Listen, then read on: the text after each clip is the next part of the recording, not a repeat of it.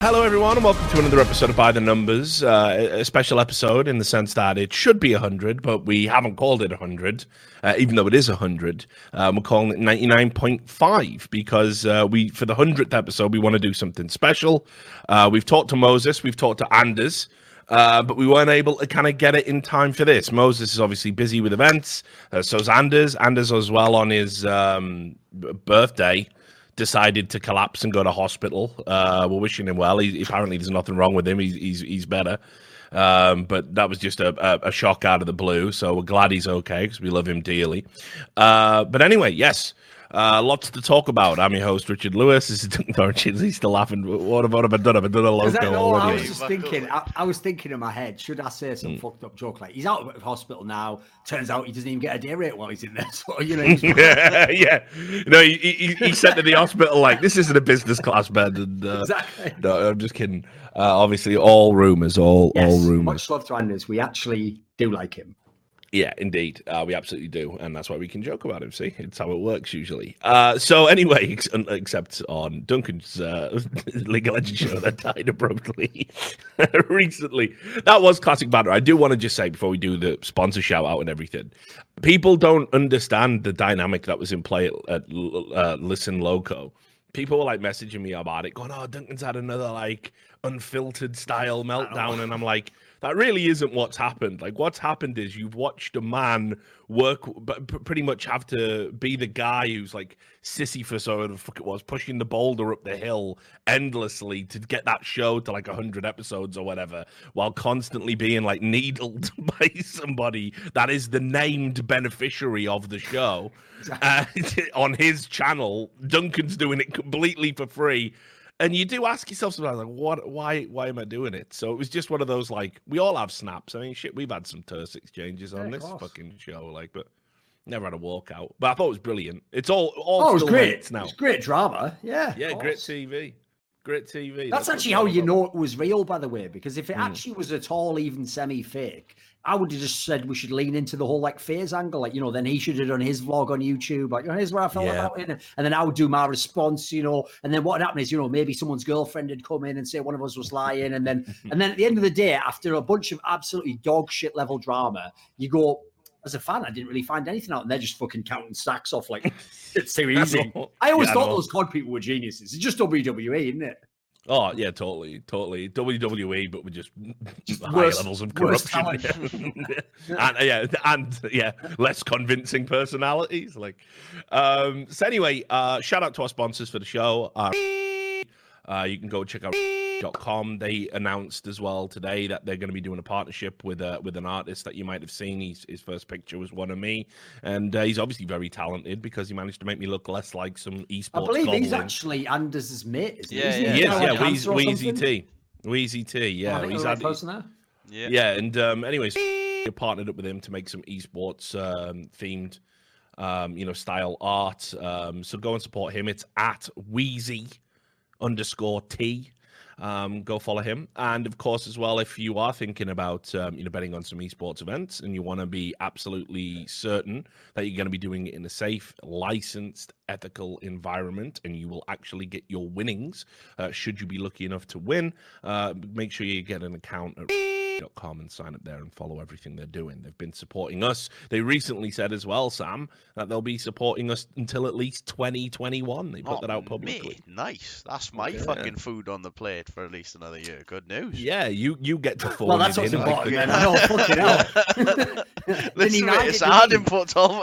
I know. He didn't go like, they didn't oh, tell me that as well. They we, just put it out publicly. going on for another year. Great. And that's, yeah. that's great. We work. He goes, he's my fucking money taken care of.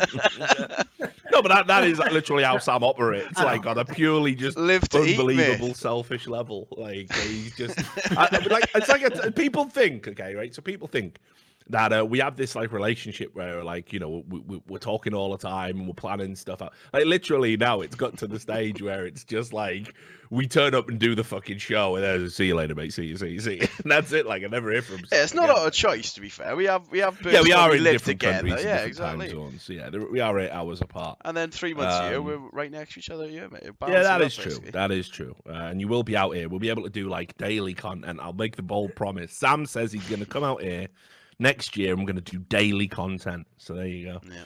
It's a lie. Bang Of it course, out. we'll Yeah, be we'll wrecked. see. You need to- the entire You time. need to make some sort of a rule then. I'll tell you right now. Yeah, it needs that? to be a rule before 6 p.m. your time.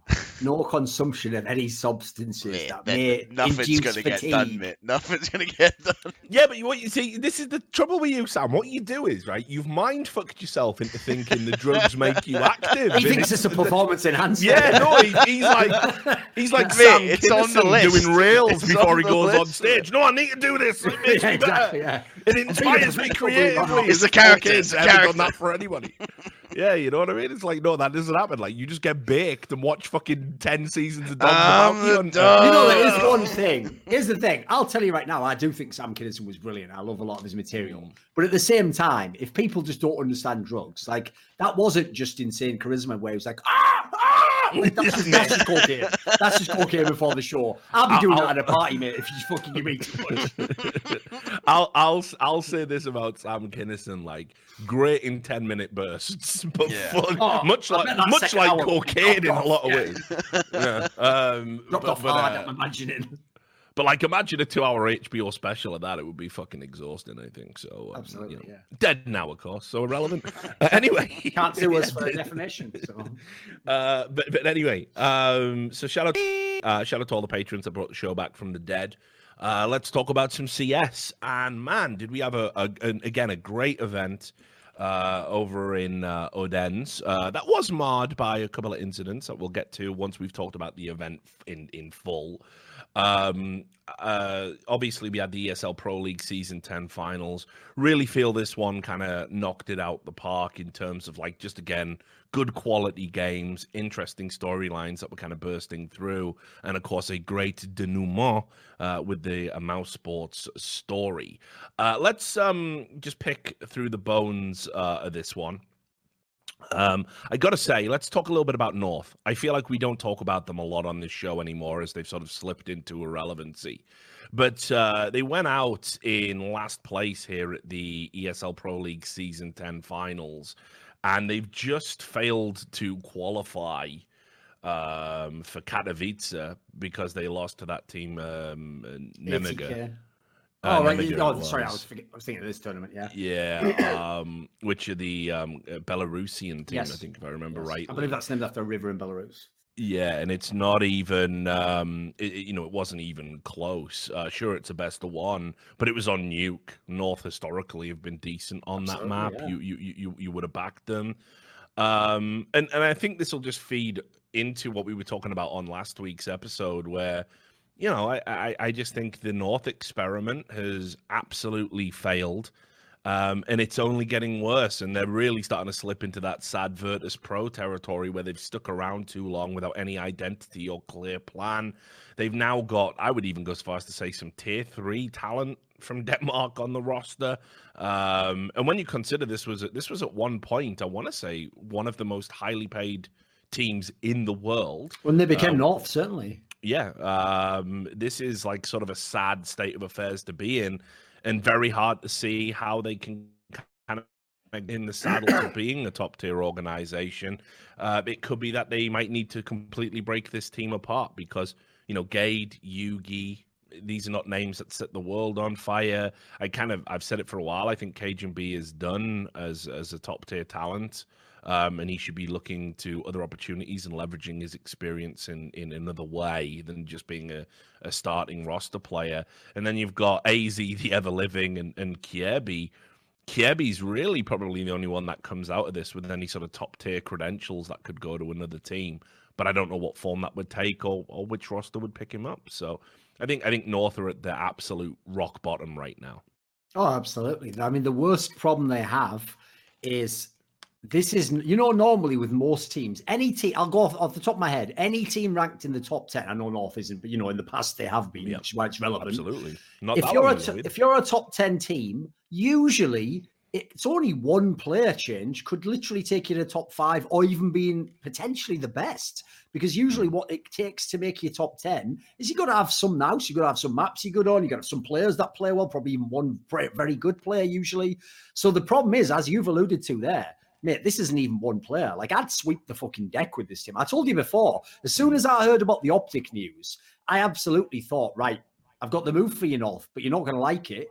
You have to go on hands and knees with your fucking cap out and beg MSL to start a new squad in this team. And you're going to just start from zero. He's going to be the man and you're going to build it up. Because I heard one of the reasons that they let MSL go wasn't just that they hadn't had the results, etc. Because you know, like you don't, as I'd hope everyone's learned from the FaZe scenario, just because your IGL's not absolutely at his peak form now doesn't mean literally anyone's better than him. That doesn't make any sense at all. We've actually learned that the hard way with teams like FaZe. So I think what happens is they behind the scenes, I'd basically just heard it was stuff like their coaching stuff. Like I think Ave was the coach at the time. I think he just didn't agree with the way that MSL called. Maybe thought it was too rigid. Now I'll say there's another angle that people don't realize about North. I always say this: they've basically, as far as I can tell, invested as much as fucking Astralis has. Like they've had a whole coaching staff, a change of coaches, even they've brought in different people. They've got all these legendary figures, just like Zonic. They've got people like that behind them in the organization. They've just never had the results. And I think if you look through the players, man alive, this gets underwhelming when you go through these names now. Because even when you were going through them before, it was like, well, maybe he gets better. Uh, maybe he's on the way up. No. It was always Valde. Exactly, to save the day at least. Whereas I'd say this I saw a stat today that HLTV.org put out, and it was one of those ones where it should be to bigger player up. And it just made me realize, holy fuck, this guy's a pro player. It said that Gade at ESL Pro League, where obviously he came like fucking, I only played three maps or something. So he only played three maps, and it said he had his best ever rating in his career, which was 1.17. I'm all, it's out. Like I'm done with that now. How, how has this guy played in a team for like two years? This guy's been a top professional player, like you say. I assume at the beginning, getting a fucking good salary in a team that literally is like your biggest fucking your country's biggest football club. You you play I've joked about it, but it's a big deal. You play in a fucking sports stadium. Like you're literally being treated. It's like when it's like when complexity first joined the Dallas Cowboys. I even used to think back then, it's kind of fucked, isn't it? That some of these like shitter NA pros get to go into like six facilities, top of the line sports tech. And it's like it's almost wasted on them, mate. What's the point? Like they're never going to be that good. So I look at this team, I agree with you. Even from Denmark, I'd just swipe the deck with this. Like, you look at the heroic team; they're way better than fucking North at the moment. Like, I took some of them players, I took some of the ex-optic players. You can make a squad right now, and the fact that the configs of the world aren't even in Denmark anymore, karrigan's off in mouse. Like, you're left in a pretty bad spot. That's why I say to me, MSL's the only way out of it. Like, he's your best chance to get some of this something going forward. Yeah. It's actually a real team. I mean, here's here's what's really telling as well um, you know what? From watching this tournament from start to finish, think about it. It's in Denmark, right? and North are sponsored and kind of you know and have have this association with FC Copenhagen. I don't, I don't think I saw one North jersey in the crowd. Like they've never been a fan favorite. Let's be real, for yeah, good reason. So, so you got Astralis. Yeah, so it's like your your failure to sort of penetrate the the market in that sense is very telling. And you're not going to capture hearts and minds with a team that is like literally wiping out of every tournament right now.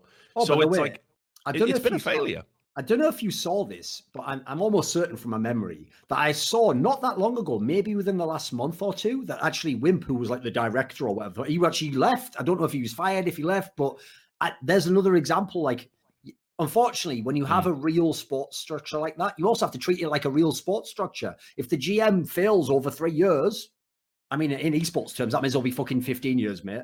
I'm sorry, you yeah, have to go. No. I don't care who you are. I don't care that that guy is one of the best CS players I've ever seen. Doesn't matter. Mm. If this is really what he did as a GM, it wasn't good enough. Sorry, mate. Yeah, and, and and I've said this as well. Like, no disrespect to Ave, because you know he's a player I respect from back in the 1.6 days. Like, I think he got out fucking scot free in terms of yeah, criticism. I haven't seen him blamed at all. Yeah, and failed upwards in doing so because he got to join Epic Games and probably is making a mint um, doing it. So he's had like some great jobs in esports despite very little credentials. And as I said, I'm always a, a, bit pernickety about people who like they were in esports, then they said, I'm getting out of esports, it's shit this. And then they come back like 10 years later. Now we got all the fucking high salary jobs and it's all, and we've stayed and professionalized it for them. And they go, hey, remember me? I was that legend. Like, fuck off, dickhead. Like, you know what I mean? But whatever.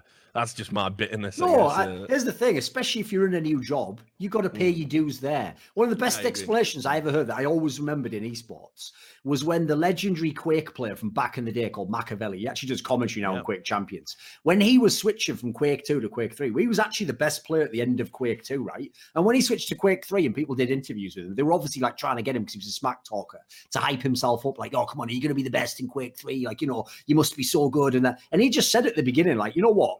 I used to be the best in the old game. In the new game, I'm gonna have to pay my dues like everyone else. I'm gonna have to take losses to beat Lou the best now. Like I'm gonna have to work my way up. And I hope people would actually like treat me basically based on if I get the best in this game, not like I'm a legend from the other one. That's that is kind of bullshit. Like that's cool for fans yeah. to talk about. You shouldn't yourself buy into that hype. You got to like that's no, one of the things I'm so disappointed at with these guys. Is it's like I wanted you to put the same work ethic that you put into being the best IGL and the best player into actually fucking being the best executive, the best coach. If you'd have done that, maybe we'd have a different story here. Yeah, totally. I, I, I agree with it for sure. And um, I, yeah, I just think at, the, at, this moment in time, they need to have a very drastic rethink. And, and the only, you're right, the only person out there that can really save North from mediocrity is MSL. But man, how embarrassing it is to have to yeah go and ask him to do that for you after the way he was treated, which uh, people seem to forget. You know, he's cut from a roster after he had his statistic, like statistically best performance ever as an AWPer and won an MVP and a tournament for his team. It, and I'll just say this: stupefying. I'm, have I missed something? Did he do something at the majors since then, boys? No. Yeah. I wouldn't put that all on him. You know. Hmm. Oh wait, did I did I get it mixed up? Did I talk about Ave going to Epic, or did I say it was Wimp? Sorry, I, I meant. I think Wimp. you said Ave, but you meant Wimp. You just yeah, I meant the, Wimp. The names up in your bad. mind. Yeah, yeah. Thanks, thanks for not correcting me. But someone in chat did. No, no. Um, I, I, just wondered myself if I was wrong on that. I didn't actually know. Yeah, no, no, no. It was, it was, my fuck. Basically, or, or, or, both are. Is that true? Fucking right. hell. Fair enough. Double failing upwards, Fair guys. Enough. If you want to fail upwards in esports, get to fucking north. Um, t- it turns out that's the plan. Uh, so speaking about, I mean, fucking hell, Epic Games has got a hell of a roster. They've got Nate Nanzer. They've got fucking this. I bet Scott Valencia can't get them to stop bloody ringing his phone. yeah, he'll be back, back from the dead. Um, anyway, uh, talk about Renegades. Uh, Which remember talk- is not the team that's 100 Thieves because I kept making that mistake. Like I kept going. Like I yeah. remember when I was looking on this going, Ooh, mouse against renegades. That might be hard. Oh, actually, fuck. Oh no. you know? So what happened was Greyhound uh, sold their team to Renegades. Uh, we pontificated a lot about why Renegades chose to buy it, why they want to commit to the Oceanic uh, market and region when I just don't think it's going to be that lucrative for them. Uh, but this was the first outing for essentially the Greyhound guys under the Renegade banner. Um, I mean, I just wanted. I don't know if you want to bring this up on on uh, on screen, Sam. But like this, we bang on Dick Stacy on this fucking show. But can I just show you? When they played Astralis in their opening game, you can bring these stats up, like, and then you can also play the one of these things is not like the other. Four for twenty-one against Astralis, like absolutely. Speaking of failing upwards, mate, but I, I, don't know, like surely, surely the p- fucking penny's got to drop uh, with him at some point. Now, this is how you know it gets really bad, though. They labored to a win over the Brazilian team Sharks, and actually, Dick Stacy was the top fragger. As opposed to the top shagger, he describes himself as in all the interviews or whatever. But um, I, I just thought like this kind of just was typical, a typical Greyhound performance uh, just under a different banner, really. They turned up, they got banged out by good teams that were well prepared and not jet lagged. Um, and then when they actually, in, in, you know, they took a map here or there, which they're always liable to do because remember, they have Dexter, they have Psycho or Sico, if you call it that way. Malta occasionally goes off. A lot of people like INS. There is like one or two players on that roster you could fucking pick up and maybe do something with and put them in an NA lineup or something like that. But honestly, they're just never going to get deep runs, and I don't understand why Renegades have, have, have got this team. Um, it, it, it kind of feels to me that it it must be with a with a plan to to start changing this roster up, right? You'd hope so. I mean, uh, uh at the same time, though, this is the sort of thing. I like. I, basically, I might actually do a piece of content on this topic, but it'll have to be in a mm. few hmm. months based on some of the things I know that haven't happened yet. But put it this way: if we're going to talk, I know it's just a rumor about the Cloud Nine lineup later on. Lineups like that don't seem as crazy to me when I'm sometimes on the inside because holy fuck, yeah. people, people when they start picking up teams, become like some they become like a kid whose dad is going to buy them his first car but he's only going to buy you like a second hand one and you're just trying to get him to buy literally any car and you're like oh this seems all right dad. Look it's you know it's got a few miles on it but uh, you know it's, it'll be all right I'll, it's a fixer upper in it we can do that. It's like like the, the the the way they'll mind fuck themselves into thinking a team they're buying, which has never done anything, is going to be really good, is mental. And most of them actually usually think it's with no roster moves because they stupidly talk to the players and the players just fill their ears full of shite. The same players who like to cry about them being exploited and all that don't mind lying like a motherfucker to every org about where they're going to place and what's going to happen. And the players always use the same lie that every player does because they believe it, which is, but if I was actually a pro and I had a proper salary, I'd really practice way harder and get a lot. But no, you wouldn't. No, you wouldn't. Yeah. Because you did done that to make your dream come true, you dumb fuck. Like nobody's going to do that. It's nonsense. There's top players who don't still give their all. So sadly, I think this is an example of a team where I think they just went in mixture of like really budget and then also cynically fucking exploiting that oceanic spot, thinking you'll get into a major. It's basically the cheapest min max to get into a major, isn't it? Like, Yeah. so you, you know, it's the best way to get some stickers. And then thirdly, probably naively believed the team would get a lot, but it's not going to. Let's be real. Like, look at the team. We know what it is. They're a known quantity. That was that was a weird thing that happened. Actually, I don't know if people saw this on Twitter. When I put out the article uh, about Starladder being late with payments, um, the picture that Dexerto used had Renegades. Um, it was like the Renegades of AVANGAR. You know, uh, quarter, was it quarterfinal, semifinal, semifinal, wasn't Um, it? From the yeah, it was a from the semi major? final. Yeah. Uh, and uh, uh, Ustilo, who used to play for Renegades, tweeted out, um, "Is that an ironic use of the Renegades logo?" And then people were replying and sort of intimating that maybe Renegades hadn't paid their players or there was some financial weirdness going on. Oh, actually. I think that might be an old school one though, because I will Mm. say I don't think that was from the era of this team. I think that was actually Monty's era, because famously Mm. one of the things that happened was I know some of the Renegades players at the time told me they were just delayed payment for a while, which not they didn't get paid Yeah. as far as I know, just delayed.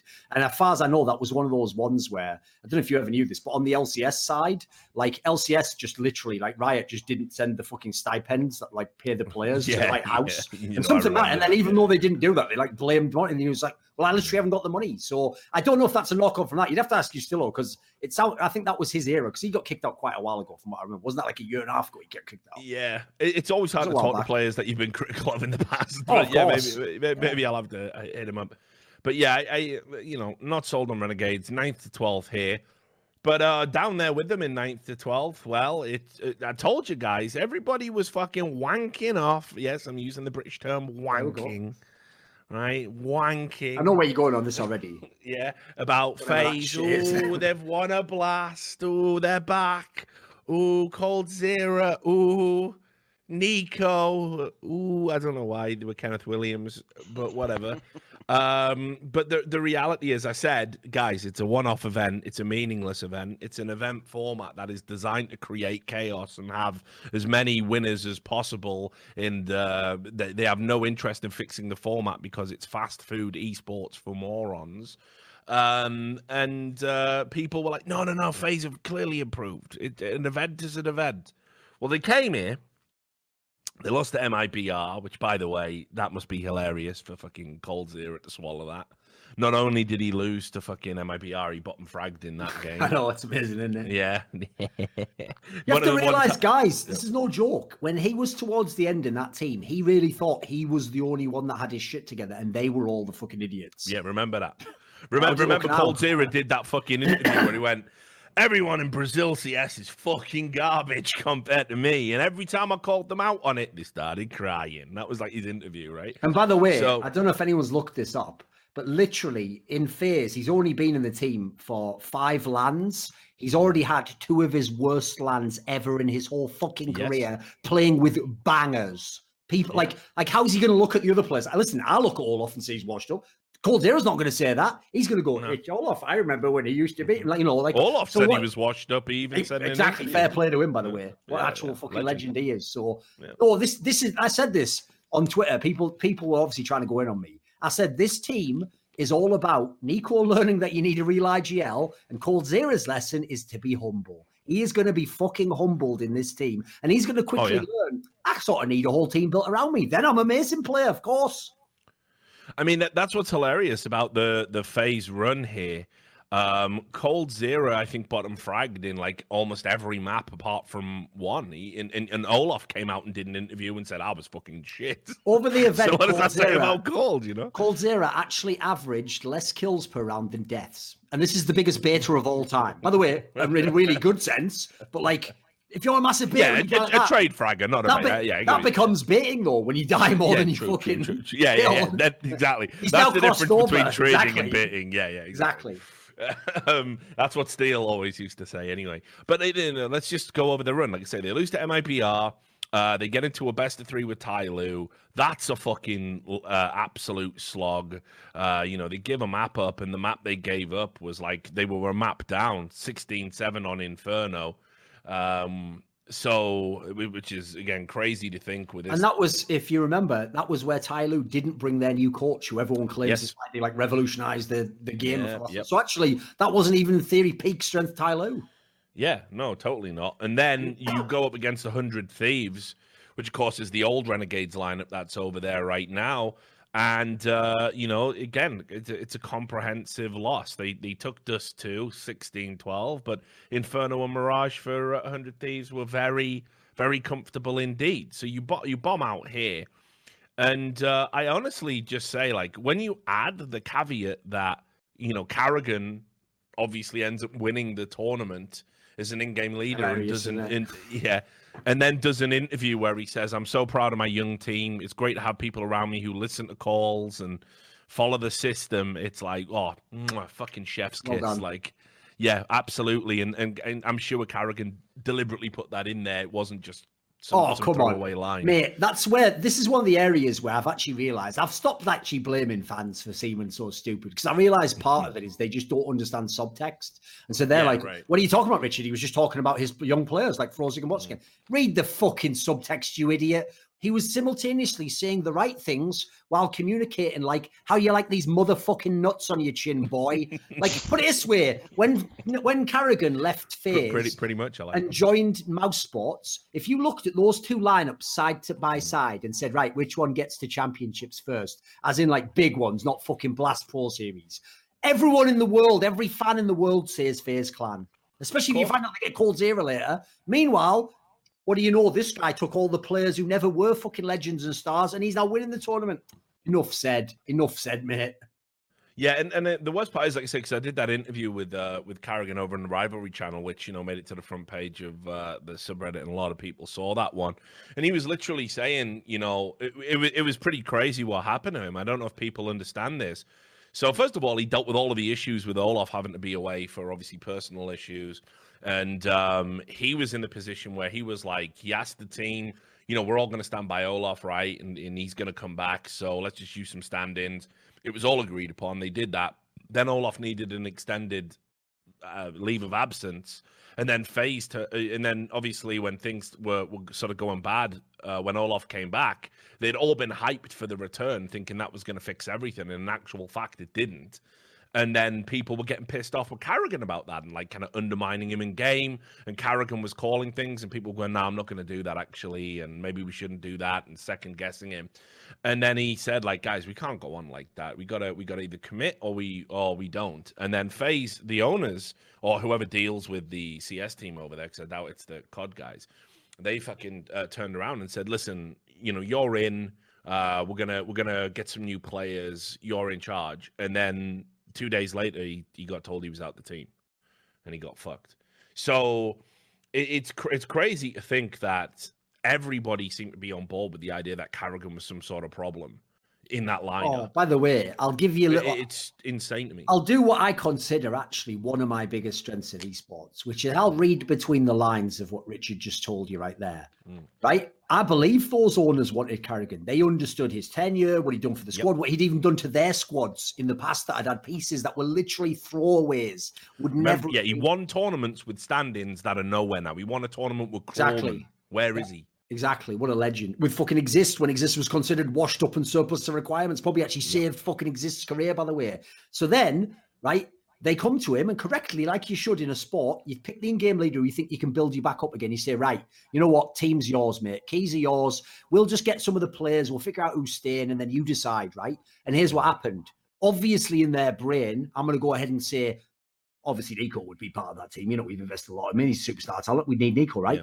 They go to him. I'm not going to say it was NiKo, but I'd imagine NiKo was involved in this decision. And that sounds to me like when they've gone to NiKo, he's gone, actually, I've got an ultimatum for you karrigan or me, or karrigan or me and this other guy, or karrigan and or, or all of us. And then hmm. after that ultimatum, they've then had to go, well, fucking hell, we thought it would, you know, be reasonable, like it'd be karrigan and NiKo, then maybe another one and two others. If it's literally karrigan or NiKo, I mean, now we've got that's a, that is a tough choice, even though I, I know which way I would go. But then again, even I'd have to second guess that. I wouldn't be able to, yep. in good faith, just do that as a snap decision. So, unfortunately, the fact that they come back and go, "You're out," that's the point. It's not. It's not even a negotiation, is it? So, I'll read between the lines and say the players basically say, "Get the fuck out." Well, and, the other component was, of course, NiKo was meant to be sold to MIBR. Um, apparently, they'd had a, an agreement in principle, which is why the owner said to karrigan, "Like, we're backing you. You're rebuilding okay. a team. NiKo's out." Right? Because they would have made a mint on that deal, but for whatever reason, it fell through. And you know, you think about all the players MIBR were trying to buy at that time because they were linked with s1mple as well. It looked like they were trying to make like sort of FaZe Mark two essentially, yes. uh, and bring some like more star player, you know, some firepower into that roster. But it just never panned out. But you know, I, I think all things told, like there can be no doubt that FaZe probably represents the biggest failure in CS:GO history in terms of trying to assemble a team, trying to force a era uh, and success predicated on firepower and financial success to sort of go out and get that firepower. Where they are now, finishing 9th to 12th at tournaments like this, it's like really, really embarrassing. And I'm pretty sure in the back of the mind, if FaZe do indeed give a shit about CS, they're probably thinking like, "Fuck, man, what what could we have had if NiKo had sort of gone to MIBR. He would have been sort of there because because because he's a blessing and a curse, right? Because he's a fantastic yes. player. But uh, but it is no coincidence that every negative storyline that you can sort of have with uh, FaZe, it always goes. All, like, all roads lead to him, right? karrigan being removed, uh, him not changing teams, him getting his pick of who he plays with, so he brings in coldzera rather than perhaps an in-game leader because he doesn't want to defer. I mean, the obvious thing. This is where NiKo doesn't get Counter Strike. You know what, NiKo? The move wasn't coldzera. It was for you to get Aleksib. Use your fucking yeah. head. That was yeah. the move. no, know, but do you want to know what you want to know what's crazy about that? Apparently, okay. I heard he doesn't want him or something. I think he said it in an interview. Yeah, no, no, no, no, no. Yeah, yeah, yeah. They didn't think he was right. That guy's unbelievable. What's good is this is what's funny. In other teams, I always felt sorry for NiKo. And I actually do think, by the way, one component of what's fucked him up as a person is that in his formative years as a pro, he was in these bad teams. And so when he was in the bad teams, you just learn like can't trust other people. It's like being in prison, can't trust anyone, got to watch my back all the time, yeah. got to take care of myself first before I watch out anyone else, you know. Don't help anyone unless they're helping you. Like always be hostile because they're just going to be hostile to you. Right what problem with that is it just it builds terrible character traits and habits as a player and a professional. Sure. Then you get to the point in this scenario where, right, well, in theory, if any player goes bad or betrays him, he cuts them, right? Well, he's made his own nightmare. He's got a bunch of legends he can't cut.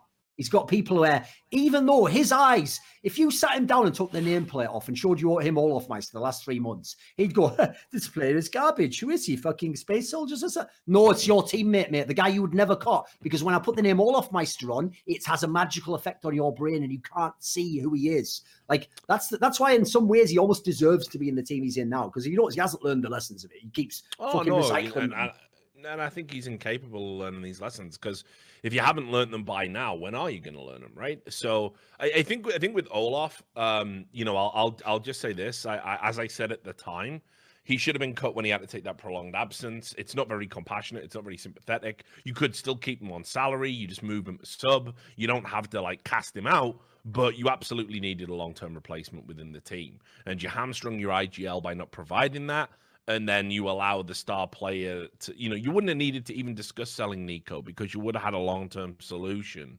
to a problem that is is persisted in FaZe, and that is that Olofmeister.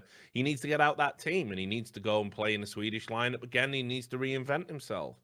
You know, he, he honestly needs that. It's like I know you're getting a massive paycheck and you have all that status, but I think if you were to sit Olof down now, and if he's ever up for doing an interview with one of us, he absolutely should, because I'd like to pick his brains about it. Sure, yeah. I, I think he would admit that, yeah, I've, he's stagnated as a player. He's still he's still got fantastic potential. He's still got great game sense. He's still unbelievably experienced.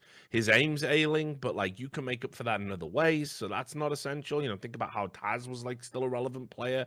Um, but the, the reality is he's not doing any of those things, and I don't think he can do any of those things in FaZe. At the end of the day, NiKo has one fucking style, and um, you know, um, um, one IGL style and Olof's not going to be nourished in the way a veteran player that's on hard times needs to be. Meanwhile, you go look over at what karrigan's doing with young players and how he like took ropz and like lifted him out of the doldrums of one year of terrible form to MVP levels of performance here. And obviously, all the players that work under karrigan deserve credit, but it's no coincidence karrigan keeps doing this, guy. I always tell people it's no coincidence. When people play under karrigan, they have to that point in their career their peak. Now, listen, mm. I had to say that let's line now because I can't say that obviously about like Device and then they've since had better peaks. But mm-hmm. at the time, they've never been as good as when they play under karrigan. Now, that yeah. tells you something. Meanwhile, what happens when you play an NiKo? You get worse and he just stays really good. Like, I'm not hating on him individually as a player, but as an IGL, I hate him as an IGL. It fucking kills me. Yeah. Yeah, and, and obviously as well, nobody could have foresaw gla1ve being as good as he no, was. No, like no. we all we all knew he was a, a, good in-game leader, but we also knew he was prone to petulance and childishness. You know, that was a gamble. Reinv- yeah, he reinvented himself as a as a human being on like a fundamental level. Very rarely do you see that.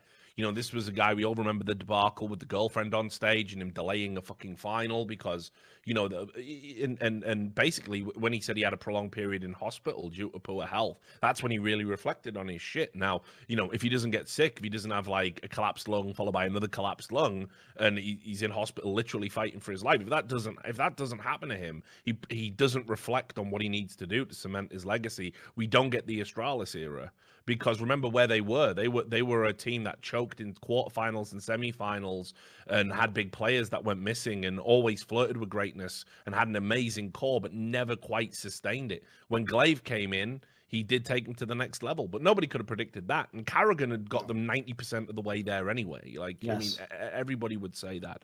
So when you compare that to what's going on in fucking, you know, FaZe, and and again, like, I've got to bring it up as well. Like, Yanko, like, uh, what? When's when's he gonna fuck off? Like, when's enough enough? Yeah, like he's got to get out, man. Like this, he is he has had two coaching appointments that really are hurting his long term reputation as, as, as a coach. And um, I believe in him as a coach, but I think he took the two most ridiculous appointments you could possibly do if you wanted to like fuck yourself right at the start. Like he's not like some peacemaker dude. Like I, I, le- I legit think he's a great strategist, a great motivator. But look what he's had to work with. He's had to work with some players that are either super knowledgeable and therefore are never going to acquiesce to a coach, or super egotistical and therefore, or, and sometimes both, and think that their game is beyond reproach and beyond criticism. No coach can do anything with that. You know, and, and it's not like he gets to break apart the team. He's not making that level of call over there. So he, he should quit um, and go do something else with somebody else, for, for my opinion. But, like but my, my whole fe- my whole feeling on fears is like this is you know what what on these shows one of the things people don't understand about being a pundit because I'll just say that again and maybe I'm going to reveal a, a, magic trick to everyone like the fucking guy behind the curtain on the Wizard of Oz and you're going to re- learn how this actually works. I did, uh, as Richard alluded to earlier, I did a League of Legends talk show called Listen Local with a former pro and coach called Listen, called Loco Doco. And by the way, that show used to do gangbusters numbers, maybe like five times more than shows where I actually have the most knowledgeable people about all of League of Legends. And the mm-hmm. reason why is the most knowledgeable people almost never are that interesting on camera. Like you might say you love space. You're not going to go to a fucking lecture of some like really boring professor. You're going to watch like fucking like the most TV version cunt like Neil deGrasse Tyson or Brian Cox tell you like the universe, and it's all about just the graphics, and mm. so you're not really following along and hearing it. You, are just hearing fucking numbers, and you just it's, you're tuning it all out and thinking, about bloody brilliant, isn't it? Like you're not really following it. So when you actually watch these shows, it's beyond stupid to comment on like you know they didn't even share anything new. It's like yeah, we're pundits. Like what we have to do is go well The Browns lost that last game. Here's here's my take on it. Here's my new slight yep. update take, and here's what I think for the next one. And if that means that a team like the Browns in this case loses a lot, then it's going to seem boring on the segment that's about the Browns, isn't it? So what normally I'll put that out there that that's part of being a pundit is being able to sell fucking old rope for new money basically over and yeah, over again. Yeah, of course, but put yeah. a twist on it. But what I'll say is this: FaZe is the only team I actually fucking dread talking about because my take on FaZe is simple. I'm bored of it. It's fucking bored. And by the way, if you know yeah. Counter Strike, I don't get bored. I would watch this Astralis, this Team Liquid, play each other a hundred times. That's how good I think some of those games are. I never get bored of that. I'm never a guy. You notice I always battle against the whole like oversaturation angle because to me there's never yep. too much. I love Counter Strike. I'm so fucking bored with FaZe Clan because it's just like watching a car that's got a fucking like it's got like amazing like suspension, the tires got in theory like a fucking god tier engine, everything. it's got the shittest driver in the world. Why the fuck yep. would I watch a race with that and cheer for that car? I wouldn't, would I? It's garbage. Like at this point, you should have done this a long time ago. With all that money and salary, you should have wiped the deck clean and started over. You could have had your own mouse with better players by now. It wouldn't even have to necessarily be karrigan. Bring in someone else. You could have done it. This OG team could have been yours with NiKo instead of one of those cunts. Like, what the fuck is this FaZe Clan? This is a joke, boys. You don't even, because of the fact that people like NiKo and fucking coldzera are so incredibly uptight as people. You don't even get the drama you get in COD or any of the cool vlogs. No. These motherfuckers would cry if they started actually having to like address some drama. Like they want to, they want to keep it all under wraps. So what's crazy is, like you said there, like, what is Yanko doing at this point in time? It's like, mate, you're just fucking arranging deck chairs on the Titanic. This is a joke. How can I you? What I don't get is, I know deep down, especially NiKo, in his own fucked up way, really wants to win. He really does. That's part of what makes him the person he is. It's just he mm. doesn't get that. It, it just manifests in the worst possible ways. Yeah, uh, you're right.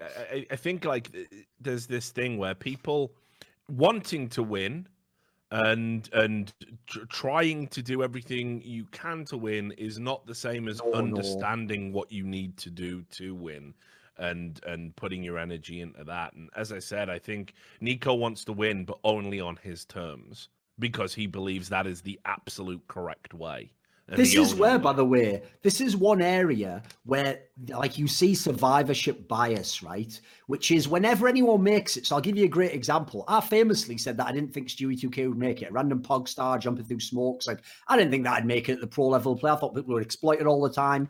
Now, here's the thing. When he get he makes it and he wins a major and he wins over a million dollars and he gives in a team liquid run of form, he can then say to me, "Ha, see Thorin, I proved you all wrong. The problem with that is that only works when you actually make it.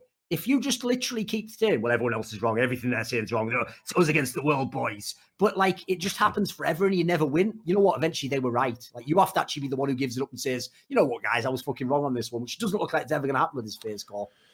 Nah, probably not, unfortunately. And then when we go from one team that sort of is stagnating before our eyes I guess we now have to talk about a team that uh, took a big gamble, but realistically uh, doesn't uh, look to be paying. Uh, paying off. Um, by the way, there is. Sorry, I, I'm, I shouldn't do this. You can cut it out of the VOD if you want, Sam. I just fucking. Honestly, sucks Germany. Have you never heard of the phrase rearranging deck chairs on the Titanic? Like what a very common idiom. Have you really not heard that? It's actually and a cliche, gonna... even I know. Yeah, yeah, a cliche. Some would say, and you you are aware that if you were to go and look at a historical photo, they indeed did have deck chairs on the on the on the Titanic. In fact, the term deck chair comes from the deck. Do, you see? So you you you cannot grasp that even you you that concept. Like I, I, don't understand why people like you come and watch shows like this because it must oh, ninety nine percent of what we say must sail over your fucking swollen head. Like what what what enjoyment do you get out of this? Just explain it to me if, if you want. In fact, no, don't, because I'm not interested in getting a win.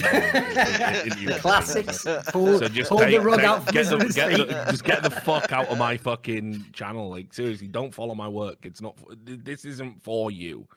This is for people that like don't type things. Like he literally typed and he typed um, Titanic high class ship deck chairs, laughing my ass off. Like it was just a, a cavalcade of ideas just blowing his mind all at once. Like, just fuck me. Like, Ah, moron. What do you think they did? Just stay in the fucking cabin all day? What are you on about? Mate, yeah, that, you know, what, in, in, in a foldable chair on a boat? This is lol.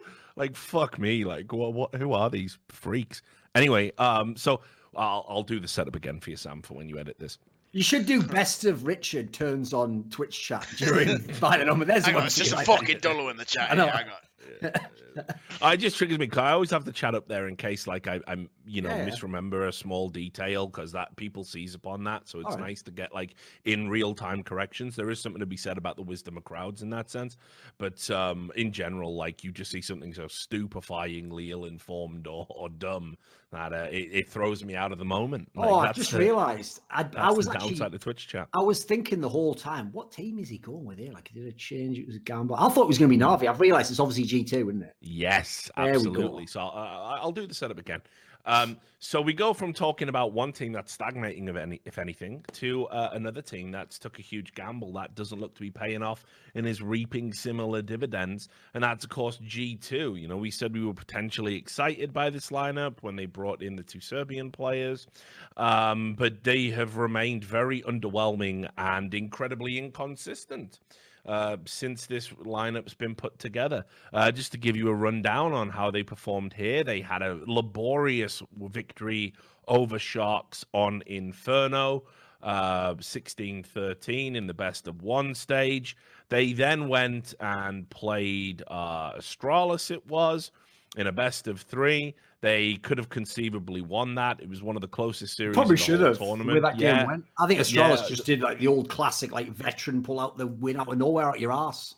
Um, and, and incredibly, like kennyS was just oh, like in god tier form. Yeah, that was god tier performance by him. So everyone's feeling super excited. They get drawn in the next round against the South African minnows of ATK, and they lose that 2 1. And they lose that 2 1 in. Um, well, you know, on the last map, Inferno, this map that they've already won and been competitive. Yeah, it was embarrassingly one sided. Um, so they crash out the tournament in the similar position to the teams that we're talking about.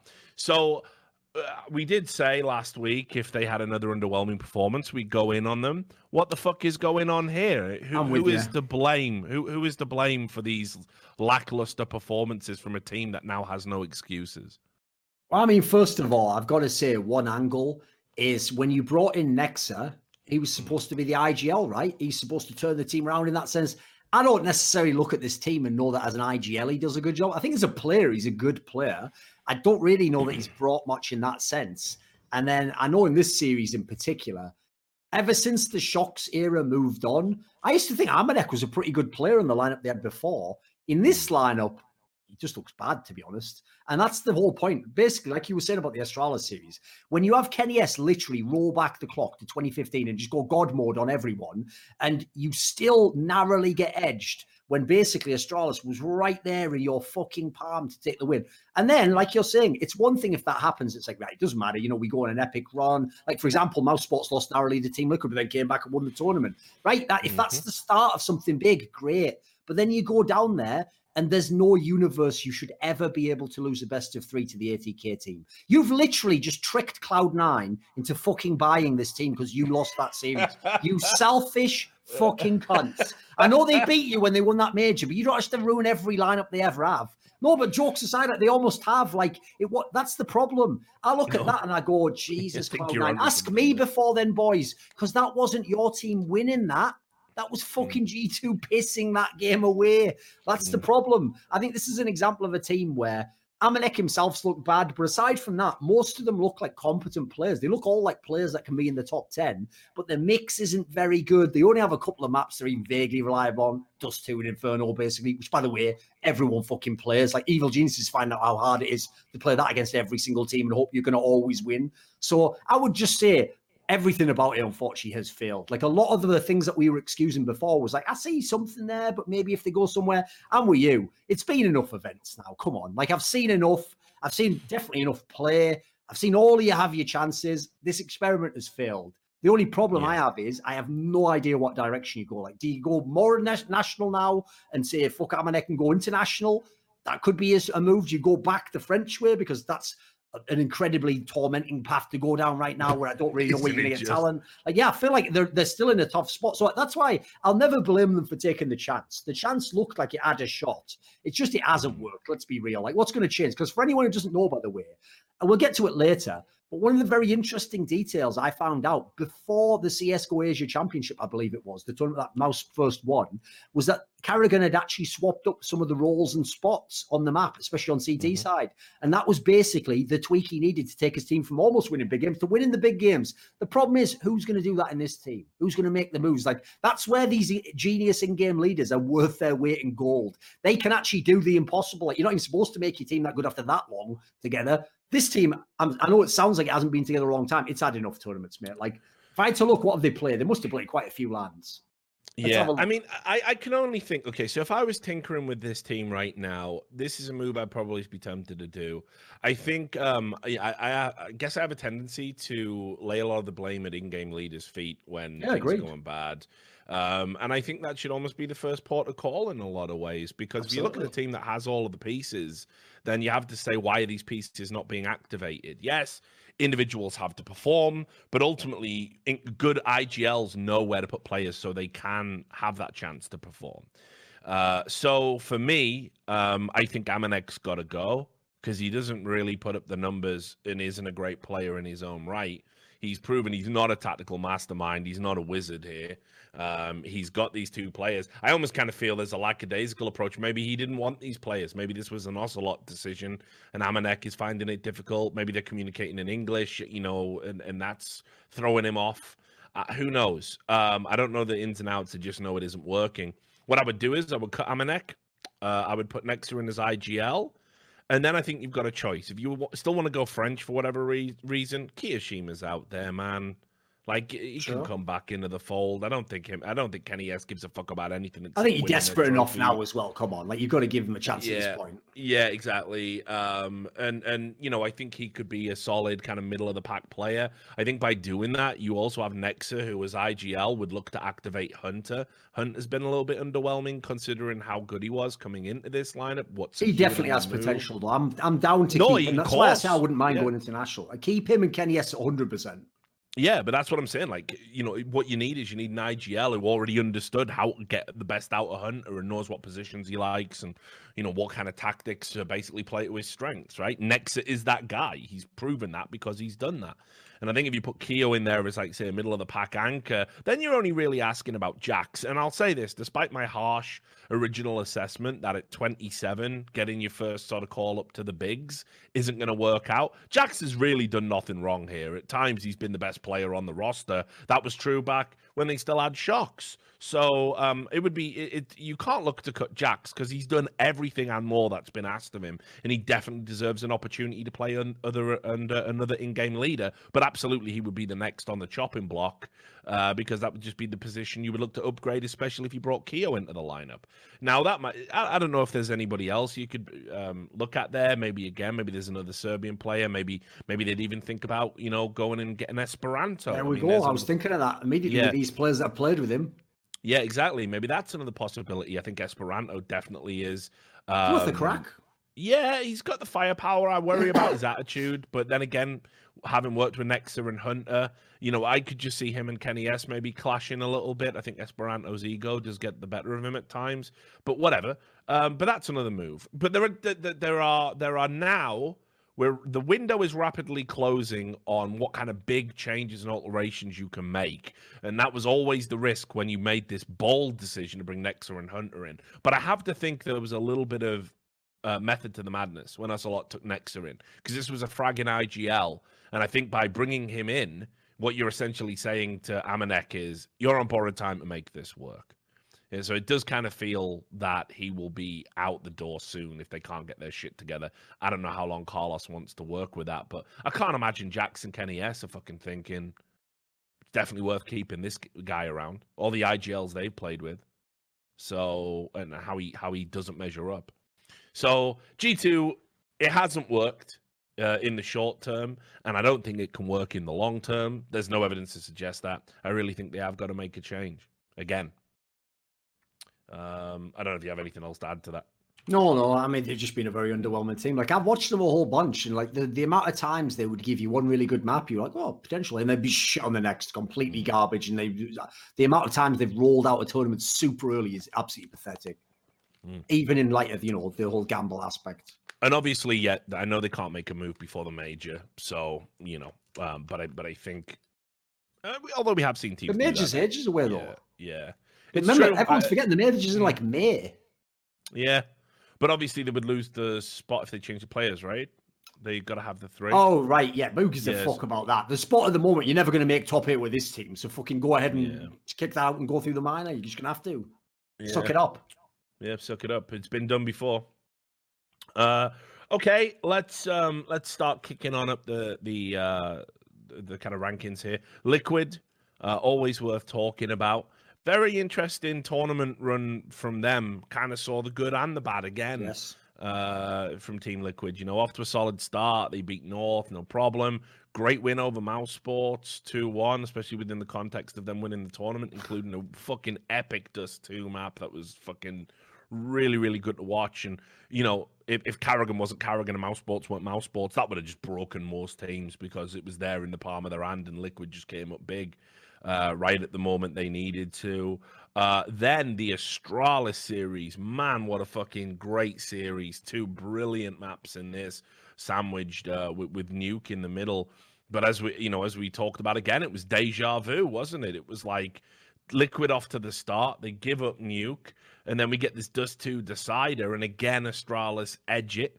But don't worry, it's not over. You're going up against Fnatic, I think, an eminently winnable game. Their side Fnatic, of the bracket looked great. Yeah, Fnatic made them look absolutely ordinary. And um, we'll definitely talk more about him when we get to Fnatic. But and, and Brollan fucking schooled these guys. Um, so you know, very, very. I don't want to say it, but like nitr0's been a little bit off uh, in these must-win games. The last couple, uh, he crumbled against Astralis. He he definitely crumbled here against Fnatic. I think he only got 20 kills across two maps, which when you consider sure he's an IGL, but he's also open for the team. Not great. Um, and uh, yeah, Fnatic just really had the measure of them. Like Liquid were never really in the series. They never got going, and they looked once again to have that kind of like psychological problem. Right, we've lost the map. The pressure's on you know, our overpass really sucks right now when we were fucking great on this map not that long ago. Don't worry, guys. We're going into Inferno, our pick, and you get fucking schooled. Like, Liquid ha- are really starting to live up to this narrative about having this mental block for me. And I don't know how you fix that well, one of the problems is, as you say, if you go watch the mousesports series, you watch the Astralis series, that's Liquid who looks like something close to the team that was in the summer. Let's say 85%, sometimes 90% on the right map. Looks awesome. They're still obviously in with a chance, you think, to win these tournaments. But the reason they don't win these tournaments, you can even just go and look at the stats, is when they were banging everyone out, the three big fraggers were obviously EliGE, Twistzz, and NAF, and they were all going to deliver, if not always at the same map. The idea was two of the three always turn up, so you always have a chance, right? And then the job of people like Stewie and nitr0 was do your specific roles, be the IGL and the off hopper, and be the entry guy, right? Well, first of all, Twist's numbers have gone way down, but in a very interesting way. Mm. He actually averages very few deaths, but he just doesn't kill at a high level. Like he actually kills at a level of a player way below his status. And the problem is, every now and then he'll still have one map where he drops 30. And so fans go, that's fine. He's just up and down. It's like at the moment, he's more down than up. But I'll say, because he's not dying often, that makes me feel like he's being misused in the team or something, or his role doesn't fit his current personality. And then the other guy I've got to call out, because this is one of the areas I hate people in Counter Strike. I hate the idea people have the balls to call other players out and then they won't call out their boy. So I'll just say, go ahead and say a name right now. So Launders loved when Stewie was winning the major, when he was in the good team Liquid, to, to talk him up as potentially the best NA player, even though he was actually doing in Team Liquid what you'd expect. He was the entry guy, but he wasn't never the MVP player. You know, but he'd always use that angle of it. Yeah, but he's the one that made the team work, and he's the one that like took them to another level. And, that, and it's like, right, where's all your call outs the last two months, mate? Because that guy has literally been feeding his fucking ass off in the game. Now, I don't have a problem with him as a person. People maybe know we patched all that up, but I have to mm. call out bad performance in the game because my biggest problem is this The Twistzz angle, like I said, I'd really need to study that massively in depth to get a sense of like how does he not die? But he's not getting any kills with such a mad skill level. The Stewie angle, I've seen it in the games. It happens in all the big games. What happens is when he gets into a position where he's just not hitting his shots or he's not getting favorable entries, he does the classic problem that happens with good entry fraggers. You just keep running into the brick wall over and over again. And so you'll see him like panic buy ops. Just he'll he tries to do too much. He, do, he he basically it feels like he knows he's having a shit game. He knows someone's going to turn it around, and the team's all slowing down, and we're going to lose. So then he goes, he grasps for too much. Whereas sometimes in that scenario, you almost have to play a little bit more measured and go right. I have to be a little bit safer, or just look for my moments. Whereas I've seen him, especially with the orb, do some ridiculous peaks and flicks that like would never hit. Like like even on your best day, you wouldn't hit some of those minutes. So unfortunately, in that scenario, I, I admire the intention. I think there's a positive aspect behind it, but I don't know if he's burned out as a player at the moment, where he's at. But those two players, to me, they're just nowhere near what they were in the summer. Like Stewie didn't need the numbers, but his impact was massive. Twistzz had the numbers, and then I also agree, nitr0's had some absolute nightmares in like big matches where you know that's where if he wins, he gets that moniker Captain America. It would be it's a sick fucking nickname, by the way. So yeah, I think he didn't deserve it if he wins them, you know. Yeah, so this is the thing. I, will so I'll agree with you in, in terms of um, uh, kind of deliverables performance for Stewie. But the one thing I have noticed, I don't know if you've picked up on this, is when these games start to be slipping away from them, like Stewie's the only one that seems animated. He's no, I agree. That's one... why I say the yeah. intention I think is right. The rest of them do get yeah. in that funk. They go back to 2018 and start getting bend over for fucking Astralis, don't they? Yeah. Whereas Stewie, you can see he's like he's he's animated, he's he's he's angry, and he tries to make plays. I think I think what's hurting him at the moment, honestly, is I think in his mind, uh, and again, I'm, I'm saying this apropos of nothing. Again, this is punditry at its finest. Um, but I think in his mind, he kind of feels pressure to make plays. Yeah. Um, and, and, he, and he starts trying to do that. And you start seeing, you know, the smoke criminal come back. You start seeing, you start seeing him do these things that unfortunately, a, fan, a well drilled fanatic, a well drilled Astralis, a well. They're loving that. They're waiting for you to come through. That yeah, exactly. They they they they how they've got that in their back pocket. Like if Stewie starts doing this, we've got the counters. We know exactly what's going to happen. It's very hard to take over a good game uh, with great teams by creating chaos, which, of course, when you play weaker oppositions, that's how you break them. You yes. fuck them. They can't get a read on you, and they need to get a read on you because individually they're not good enough to beat you on that basis. They're the game Stewie thrives in. Um, and and I, I think I think he's under immense pressure right now because listen, I, I think Twistzz has had some health problems. Like you can't um, ignore uh, his dip in performance either. Um, and, and, it's not a popular thing to say because obviously he's a nice kid. Um, and he's had he's had some health issues, but again, numbers don't lie. And as I said, like when your IGL goes missing in big games, there's a little bit of an emo air around the team, like when they feel a bit put upon. I also feel they can certainly be like their schedule's been insane. That's true. Um, I'll, I'll well, here's the that. thing. I do want to say as a caveat, normally when a team drops off like this, you can usually find something to blame everyone for. I don't have any blame whatsoever for EliGE and NAF. These guys are fucking studs. And they are sometimes yeah. hard carrying Team Liquid through some of these maps and situations. Like, I actually think they're still playing great Counter Strike. And the stupid thing about this scenario is we all know it's like an NA super team. So it's not like I think these players are done. Like, mate, if, if tomorrow, for some reason, Stewie2K transfers to a different team and he has a different role and, and more like agency, he'd probably be right back to his old self, probably a yeah. sick player. But in this particular situation, something's off with the mix. And it's not even that much because, like we say, even so, they're still taking these good teams really close. They've even beat mousesports. It's just that they can also have a day like they had against Fnatic, where it's like they just wake up and get their shit pushed in. And that never could have happened. Remember, they yeah. won 22 series in a row. That couldn't happen. The best you could do is go to three maps and hope to beat them. You weren't going to fucking 2 0 them and spank them on their map pick. Yeah, and and and like I say, I I think um because I've said his like in the not too distant past, like I, I think if you stick with his team, it works. I think uh, somebody in the chat used the example, you know, the shooter's mentality for Stewie. You shoot yourself out yes. of a slump, which obviously is a basketball fan. You, you know, you're familiar with that uh, idiom, but the, the, for for me, I, I kind of feel like I think the whole team can do that, but there's something off mentally about this team. I don't know if they're drained. Like, let's be real. Um, you know, I know everyone goes lol excuses. Everyone's going through the same thing. Their schedule was was ridiculous. They had that fucking stupid issue coming out of ECS, and then when they touched down in uh, for this, apparently, like on day one, they didn't have their luggage and shit. Like these things will fucking wear you down. And I think they still got one more event. They're off to fucking Bahrain you know, I um, hadn't even thought of that angle, and that is such mm. a fucking bad look for EPL. Considering it was yeah. a great tournament, right? Mm. The top four at ECS, everyone was the top four in the world. It was Astralis, Team Liquid, Evil Geniuses, Fnatic. Yeah. Right? Only Fnatic made it to the top, the final of yep. this tournament. Astralis went out at least around earlier than they usually do. Team Liquid around earlier than that, and Evil Geniuses mm. also like that's fucking terrible as a look, guys. Because then yeah. that's the problem. It's like the situation coming out the player break. If just Team Liquid had fucked up, no problem. But Team Liquid fucked up, Vanga, uh, fucking Vitality fucked up, yeah. and it's like, give what's the odds, guys? What are the odds? Come on.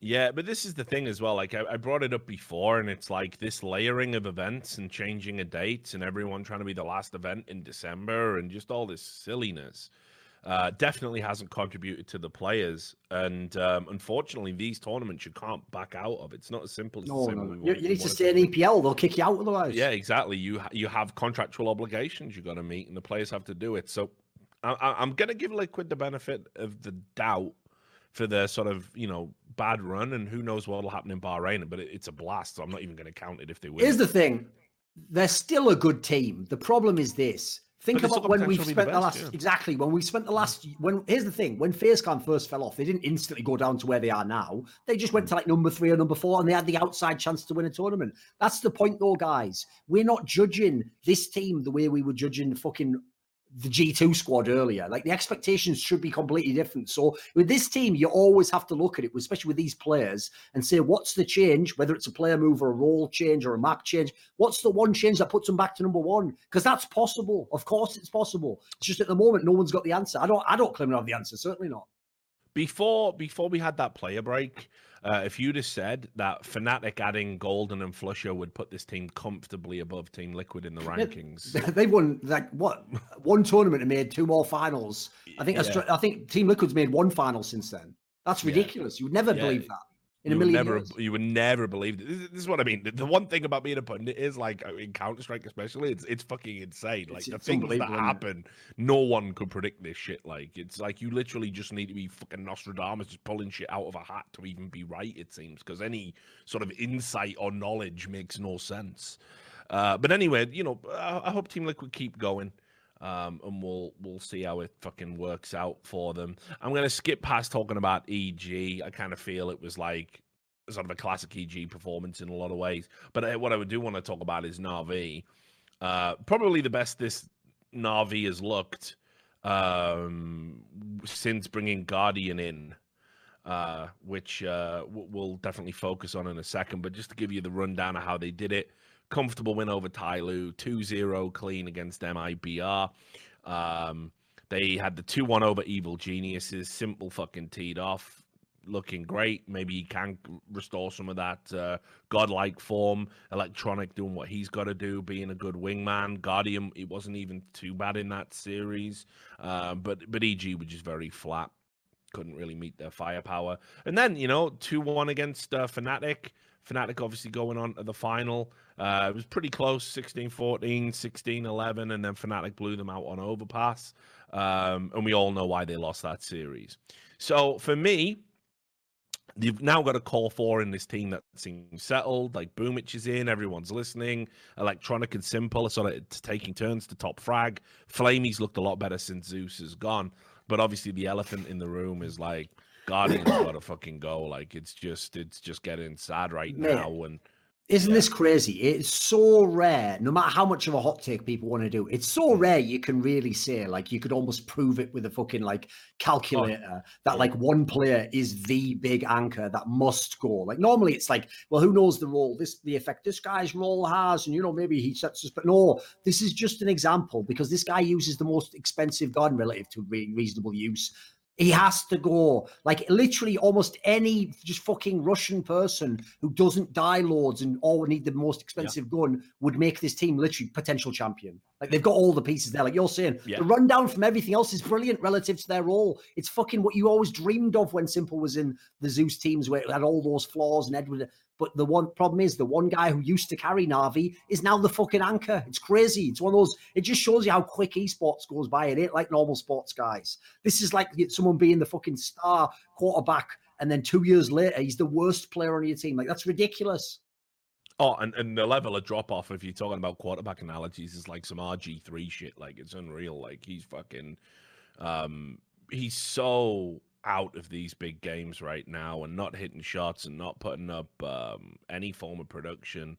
And um, there was a clip, man, where you saw like uh, you know, s1mple and that like consoling him after. Doesn't even seem mentally in it exactly. Like it seems yeah. to me like, listen, no, here I obviously love Guardian as a player. I think as a person, he's actually low key, a pretty cool guy. Like he never gets feared. Oh, he's, like, a, he's a great dude. Like, He'll tell you shit behind the scenes. Dude. Yeah, mm. but I have to say, this is one of those scenarios where I have to look at Guardian the player. I can't just look at the legend and all this. It's I have to look at him right now, and right now it's a fucking bad player. So either get your shit together, or it's going to have to be a cop.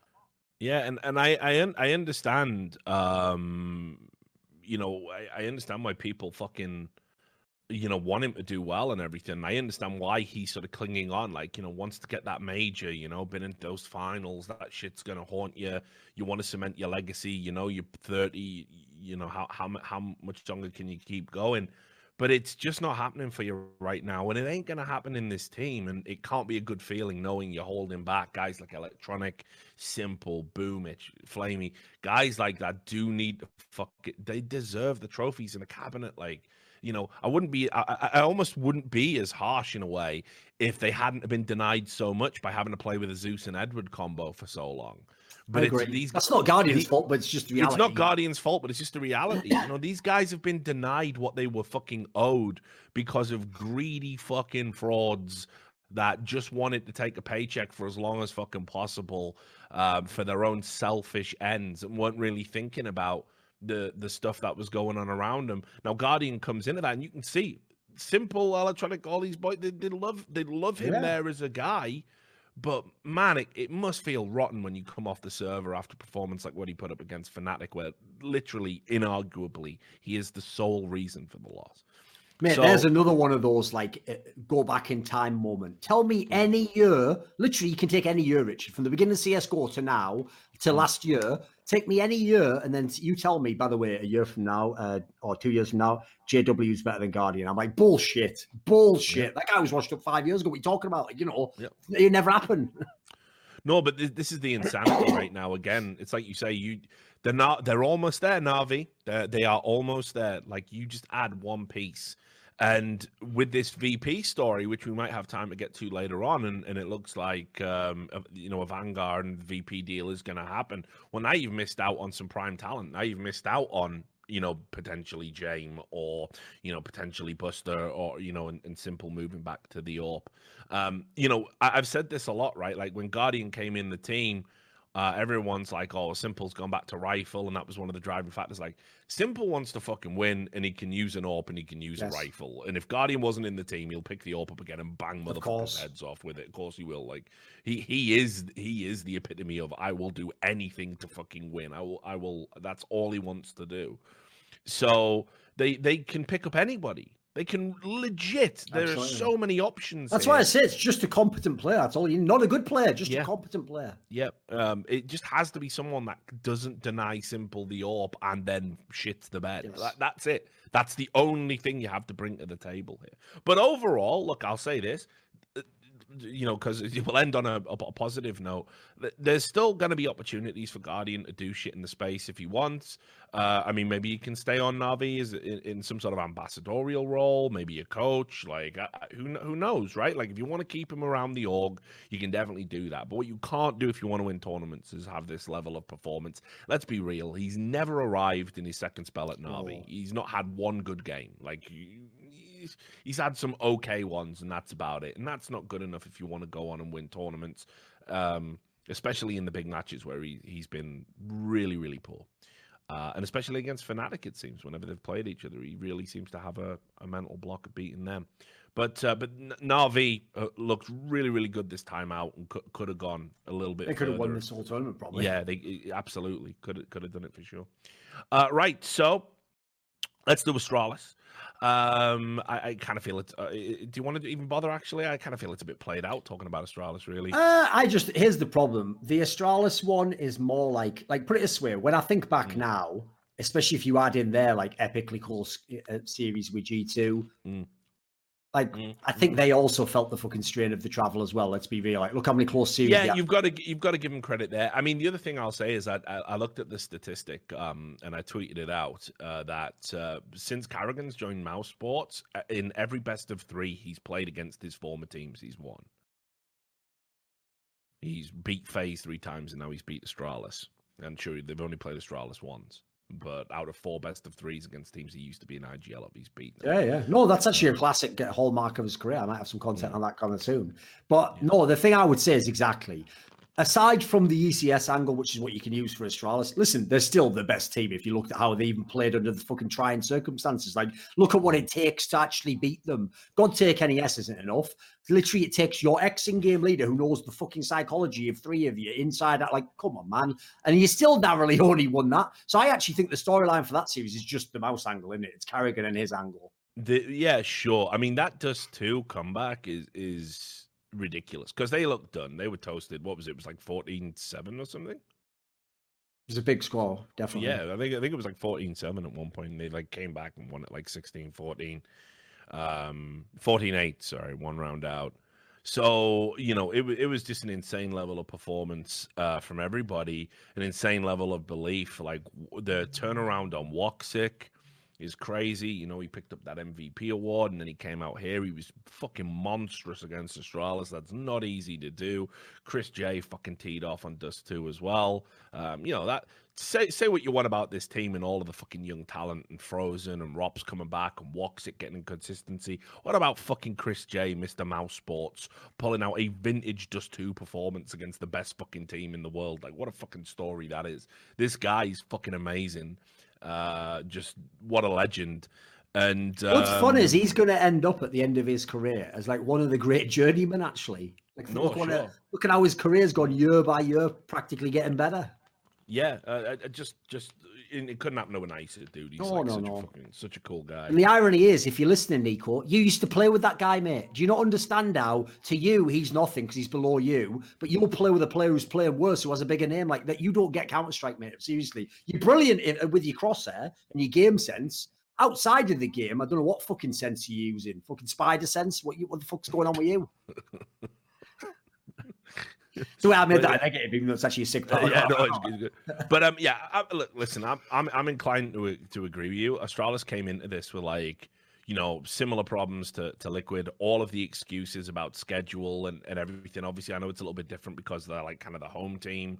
And uh, they get in, um, you know, the, the, the, a lift from the crowd. Let's say. Well, again, we are going to talk about that. But um, honestly, this was this was so fucking insane the the heart that mousesports showed to kind of beat them and knock them out the tournament. That's what you have to be with with Astralis. Like you've got to match the fucking tenacity and the grit and the balls because when Astralis, when the chips are down, they don't fucking think like, oh, let's play it safe this round, oh, okay? No. Like, they make a fucking ballsy call. They're like, okay, look, let's just do a hard rush. Like we, you know, we'll, we'll we've been playing slow. Let's let's play fast. Let's do something different. They don't give a fuck, like, because they've got nothing to prove.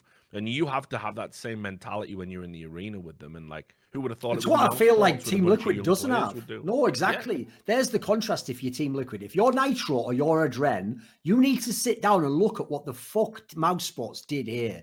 Because when your backs are against the wall and you have better players, let's be real, you don't do any of that shit. You do go quietly into the fucking night. And like mm-hmm. at, at the end of the day, you're literally almost like preparing before the end of the game. Like, yeah, this is over. Fuck, like we lost. Like mousesports, one of the things that's been insane about their run over these last two tournaments is they've been right by the brink of elimination again and again, and they just come back. So that shows not just that the IGL is doing a great job, but he's just instilled that in every player. Like it's possible. Never give up. That's what Team Liquid doesn't have. When Team Liquid's in a, in a tough spot, they don't go, right, Nitro, what we're we going to do, mate? How are we going to win this game? They just go, fuck, I guess we just try this again and see if we can go catwalk and get that shit didn't work.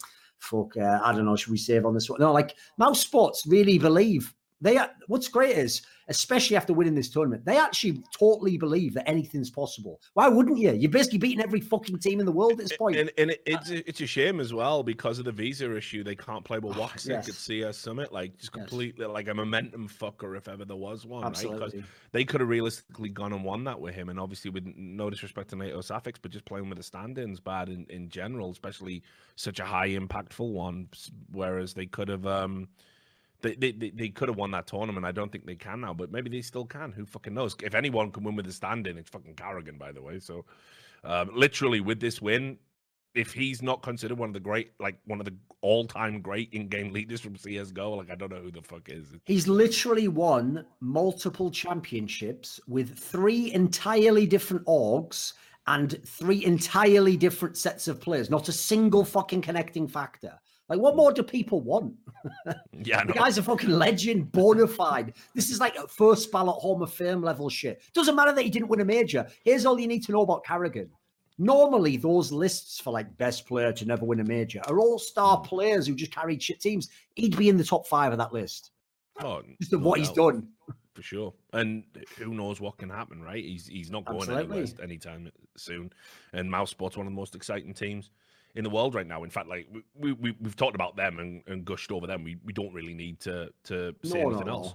But we'll we'll just throw in a brief mention to Fnatic because they've continued to impress since the return of Golden, and I've got to give mad props. Like we all we've been calling it for a while, um, talking about how you know Brollan was the one true Swede, like definitely the chosen yeah. one that was going to deliver out of that. He just wasn't ready at the time. Yeah, but he was sixteen. Yeah, Just totally turned. understandable. Yeah. yeah, you know, like just a kid. Um, and you know, we we always felt he had the talent and and the fucking the, the the game sense and the willingness and the drive, and he's finally delivering on that. Um, and and delivering on it in a huge way. Like this tournament for from him was was immense throughout. Uh, was was so good. I mean, like a performance against mousesports where it was 3-0, but conceivably there's an argument you can make that Brollan was still the best player on the server. I mean, like He did have that one round that was absolutely absurd on Mirage that people have to go and watch. It's, it's impossible. He does this ridiculous ace that shouldn't even be possible. yeah, that was yeah the, the, the one of the best aces of the year. and in insane circumstances. But the, you know, at that point, when mousesports made the final, I think everybody knew, like, Yes. okay, this is one of those like hallowed moments of destiny. There's no one nothing could have beaten can them do. on that day, mate. Yeah, yeah, exactly. Like it, it was, it was. I am inevitable, like said karrigan. Like it was just that's just what was happening. But mad credit to to what this Fnatic side has done. When Absolutely. you consider, I want to say like four or five months ago, we're talking about this team being fucking washed up. We're talking about Fnatic just having a. I would have bet a lot of money this team could never win a tournament. Yeah, oh, abs- absolutely. And then we even said up to the point where they brought Golden and flusha back, like, why you want to roll back the years? Why you want to? Why do you want to even fucking go back to something that you already dismantled once because it didn't work, whether it was due to personality archetypes or whatever. But let me tell you, sometimes, sometimes it's the hard times that really fucking turn you around. And in the same way we already talked about gla1ve laid up in a hospital bed thinking, like, what the fuck am I doing with my life? Like, if I get another opportunity, both hands wrapped fully around it. Well, this is what's happened with flusha, you know, out there at Cloud9. Um, obviously, play with these guys before. There was some friction there. Golden, you know, fucked out of the team. I bet all of the fucking players have a renewed appreciation now that he's come back to deliver some system, and not to mention Golden as well. Weird shit going on with his, with his health and in and out of teams. Like sometimes it's just nice to be in a setting where, listen, guys, all right, we were at each other's throats, but it was like a family actually. Like it's it's no fun playing with strangers. It's no fun playing with strangers when shit ain't working. We're all adults. We all know each other. We all said some shit. We all did some shit. Let's just fucking leave that in the past. Second chance time. And when you add that fucking explosive talent of Brollan, which is finally coming through, KRIMZ remains one of the most consistent players in World. Counter Strike. Um, and, and like you said, JW's turned his form around because he was washed the fuck up for, for a while. Um it, it's it's great to see. It, it's one of those stories which shows sometimes sometimes you can go back. Sometimes you can marry the wife remarry the wife you divorced and have a better time. Sometimes. It's rare as fuck, but that's what's happened here with Fnatic, and I, I think they're a great team to watch, and and I think they're going to get better because remember they're getting it done on their CT sides, and their T sides aren't that great. They're going to add to that. The confidence they're going to get out of winning tournaments and making finals uh, I think I think watch Fnatic in the first quarter of 20, uh, 2020. I, I, think it could be a repeat of uh, you know when we went into 2016 and just from nowhere Fnatic just had a mad run of tournaments back with that Dennis lineup that they had. I think Fnatic are gonna gonna improve. Yeah, I mean, one of the things I have to say is like I just did my new edition of the CS:GO World Rankings, and one of the changes I made is even though the top three is still ordered the same way, off the top of my head, I think it's the same. Like Fnatic was number three. One of the differences is I do also that like tier thing where I try to like divide up who's like like who's an actual championship favorite from who's like just a very good team, and I moved Fnatic this time into that status with I mean, I know EG seems like a joke now, but they still got the ranking that they have to be there. And Astralis obviously is the event favorite every tournament they go to. Fnatic deserves it. Like I thought with that first Malmo, right, fair enough. What's happened is you've had a brilliant tournament. Everything went well. No one expected it from this new lineup. You've caught a few teams off guard. Then they had the Starlight event. They finished second, and you know some teams didn't go like Astralis. So I thought, well, there you go, right? That's mm. basically the equivalent to a, a top four or a fifty-six at a bigger tournament. You've had your drop off. You've you've come back down to earth mate, that actually that wasn't the case at all. Like a bad day for this tournament team literally is a semi-final and that's losing to the yeah. best teams in the world. Like this team is absolutely a very, very good Counter Strike team right now. I know it doesn't seem like it because they don't have like put it this way, no one in their team is really like candidate best player in the world. But that just shows what mad chemistry they've got in this squad. They're actually have an amazingly wide map pool. I see them win on fucking every map. It's outrageous. So I don't know what I'll also say by the way. I know the coach guy called like Samuelson or something, man. I don't know if mm-hmm. he's had any impact on this team, if it's just Golden, if it's what, but every single player has somehow turned it around. Like KRIMZ himself was having like a down slump when they were doing shit and getting banged out the major, etc. JW does JW things again. It's like the fit of this team is so crazy. That's one of the reasons I think as well. Every game they have is so exciting when they play the top teams, except when they wreck the liquid, basically. So yeah. this is a team where if you wanted like top three teams to win a tournament, they're in it. If you want top three teams to watch in the world, they might be number one. Like they're that good. Yeah, and and and listen, just to give a shout out to flusha because I know obviously we banged on him on the fucking show a bunch of times. He still remains one of the fucking smartest motherfuckers in the game. Like stuff he's doing. he's the definition of a wily veteran at this point in time. Oh man, it, it's outrageous. Stuff he was doing was shooting the fucking floor and making. He knows everything about the game, doesn't he? Yeah, it's it's man. I wouldn't even make the obvious joke. Yeah, no, yeah. yeah. How how how he acquired that knowledge well, is is another thing. It's almost like he can read the source code. No, we. I, I promise I wouldn't do that. Jokes. Let's keep going. yeah, let's keep going.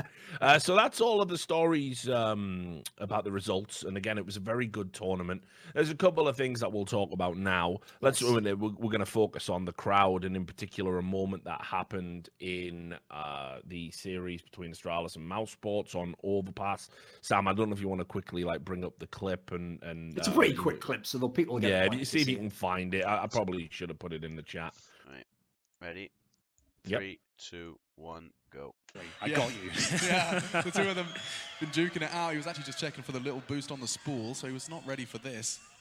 Or is he? My goodness, how interesting. Xyp9x through underpass. He's got gla1ve in tow as well. And they get the frag. Unbelievable. Astralis. They've got the read. Frozen. Right, uh, let so me just go on this first, because one thing yeah. I'm going to say right now is here's how you know how fucked that is and that that's not supposed to happen in Counter-Strike. Mm-hmm. Because Machine doesn't really think that that was a read from Astralis and that Astralis did a good job there. Mm-hmm. He's thinking in his brain, how do I possibly say that the crowd just literally cheated in the round and told them where they are? He doesn't even yeah. address it because by the way, I get it. It's really awkward. You don't fuck what like what, what am I going to step on the toes of the crowd? Do I say some is ESL going to so he's had to play that off if you were watching and you couldn't hear the crowd sound you would think Astralis were just such geniuses. They knew the stack was there. They didn't. That's a really mm. sad. That's a bad situation for everyone involved. I even did a tweet when I saw that clip because I'd, saw, I'd watched the match. I got the clip and I just said, "This makes me fucking sick." Because when I saw that moment, literally, even though yes, congrats that Mouse still won. They won the tournament, but that round onwards, I, I couldn't. it took me out of the game. I couldn't see the game as the Counter Strike anymore. I just saw it as a stupid pantomime, just so fucking ten people on stage can feel big and inside that someone cheers for them. Like, I don't get it. Mm. I just hate, I hate it so much. Yeah, listen. So this might be where we have our listen loco moment. I don't know because I, I, don't know if me and you disagree on soundproof booths because uh, uh, we've had this conversation so many times because it's just that debate that comes up annually in in in the business. Go on, give me your take. Right. So my take is this. I think, um, and I'm going to pass this. We'll get to the Zipnik statement, which, by the way, is one of the most delusional, stupid statements I've ever seen by a professional player. So we'll we'll get to that, uh, in my opinion. But um, when it comes to soundproof booths, um, for me, I think that the amount of money you would have to spend, the amount of investment that it's required for such diminishing, negligible returns, um, realistically, the solution should always lie with crowd control. Uh, because I think we're on the same I, side then.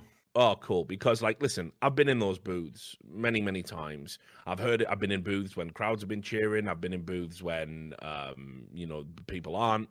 I know what the, I know what it's like inside of them. And let me tell you, uh, this this goes all the way to, the, to TI, which have the most expensive booths in in world esports uh, created for them. You can hear vibrations in stadiums. The the idea of a soundproof booth doesn't work if it's grounded. They would have to be suspended in midair to stop. This is just the way it works. So you do you do dampen some sounds. Obviously, that's goes without saying.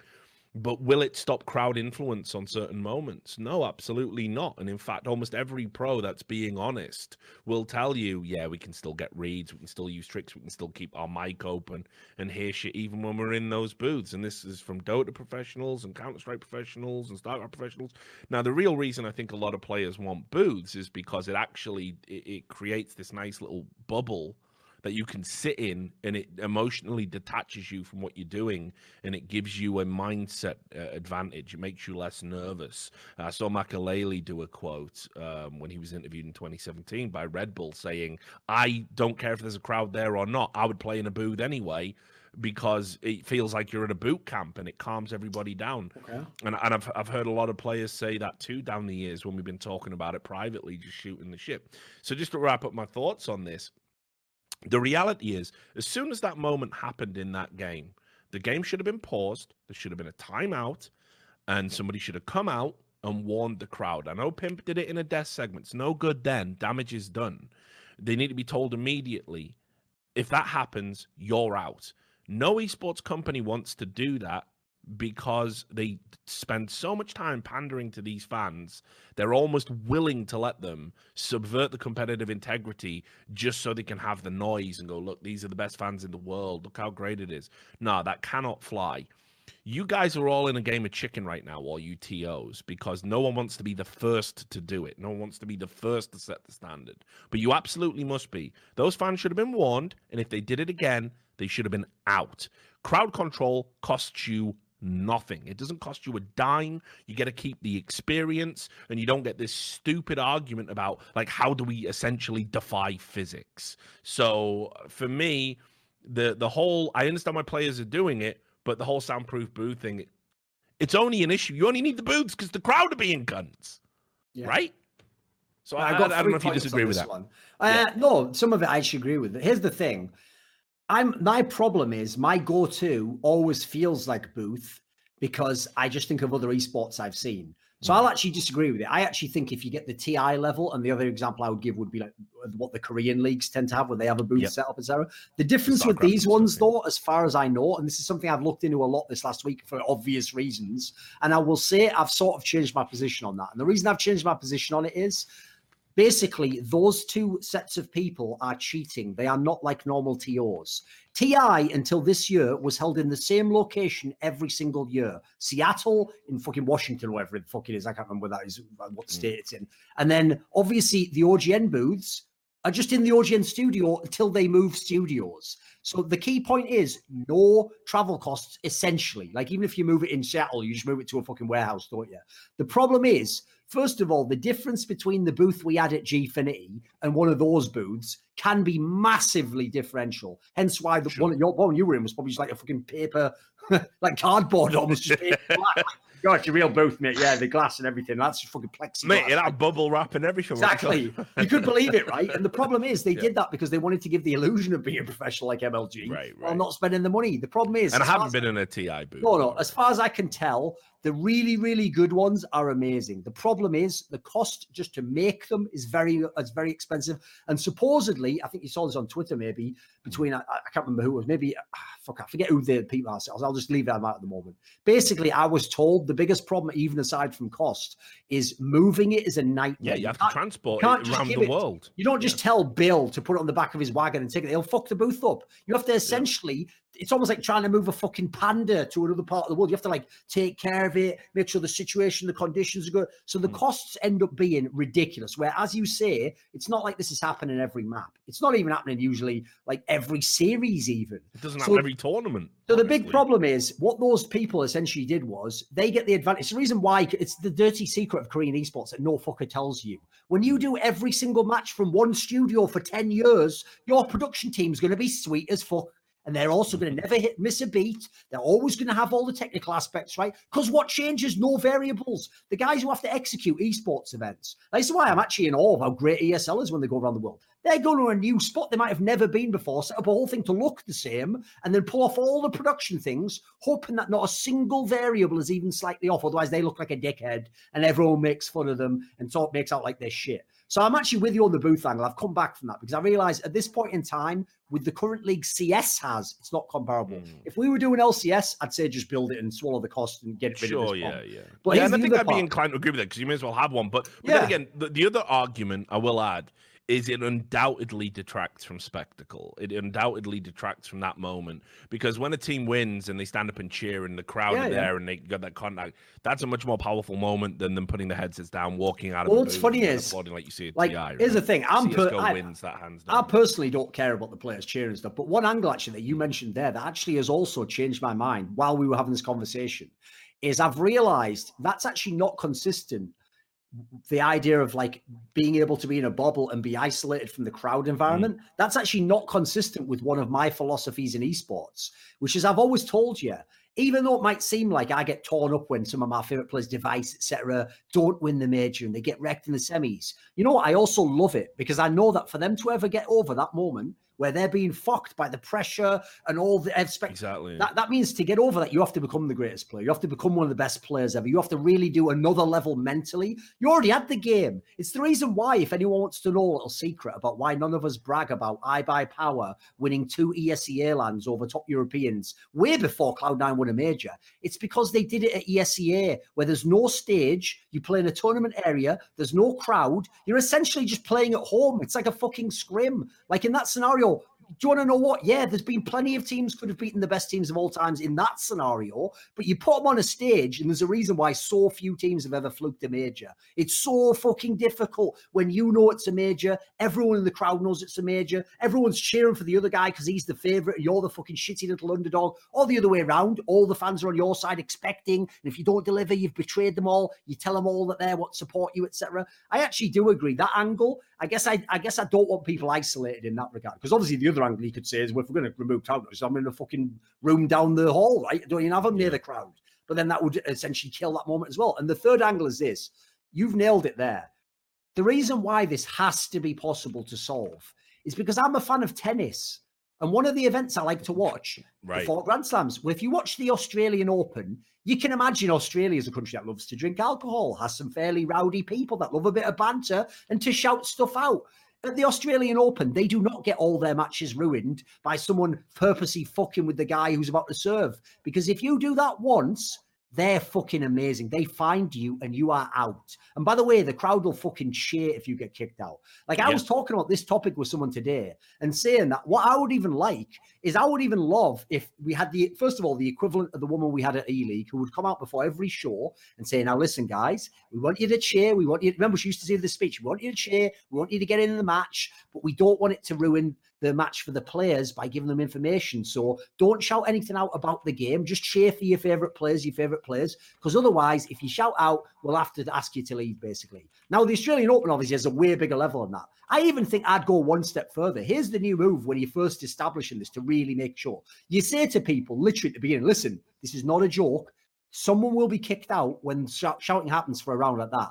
And this is the move I want everyone to do. Everyone in here who cares about Counter Strike and isn't going to shout something out, when someone shouts them out and we have to pause the game, pause the match for these professionals, bring the house lights up, I want everyone to point at who shouted. Yeah. And then they're going to lift because the idea there is I can't just point at my mate. Everyone's going to point to the person, aren't they? And you're going to be out. And listen, I guarantee if it's ESL, if it's any of the ones that have ever had any baggage in their history, that cunt's going to go on Reddit and he's going to lie. and Yep, already called this, And yeah. it's going to be so bad for you, first of all. But I tell you what, I'll be on your fucking side. I'll be riding with you the whole way. And I think the pro players will be too, because I agree. When I think about it now, there is a value to crowd noise. I don't think it's the angle that you get popped up. It's great. I just think the I actually like the angle that you, the crowd can fuck with you. I like the idea that if Mouse wins against the crowd, it's even sicker, isn't it? So, like, I, I think it's just that third one you've got to nail it. And Think that about just that moment with FalleN where he earned the nickname the Librarian.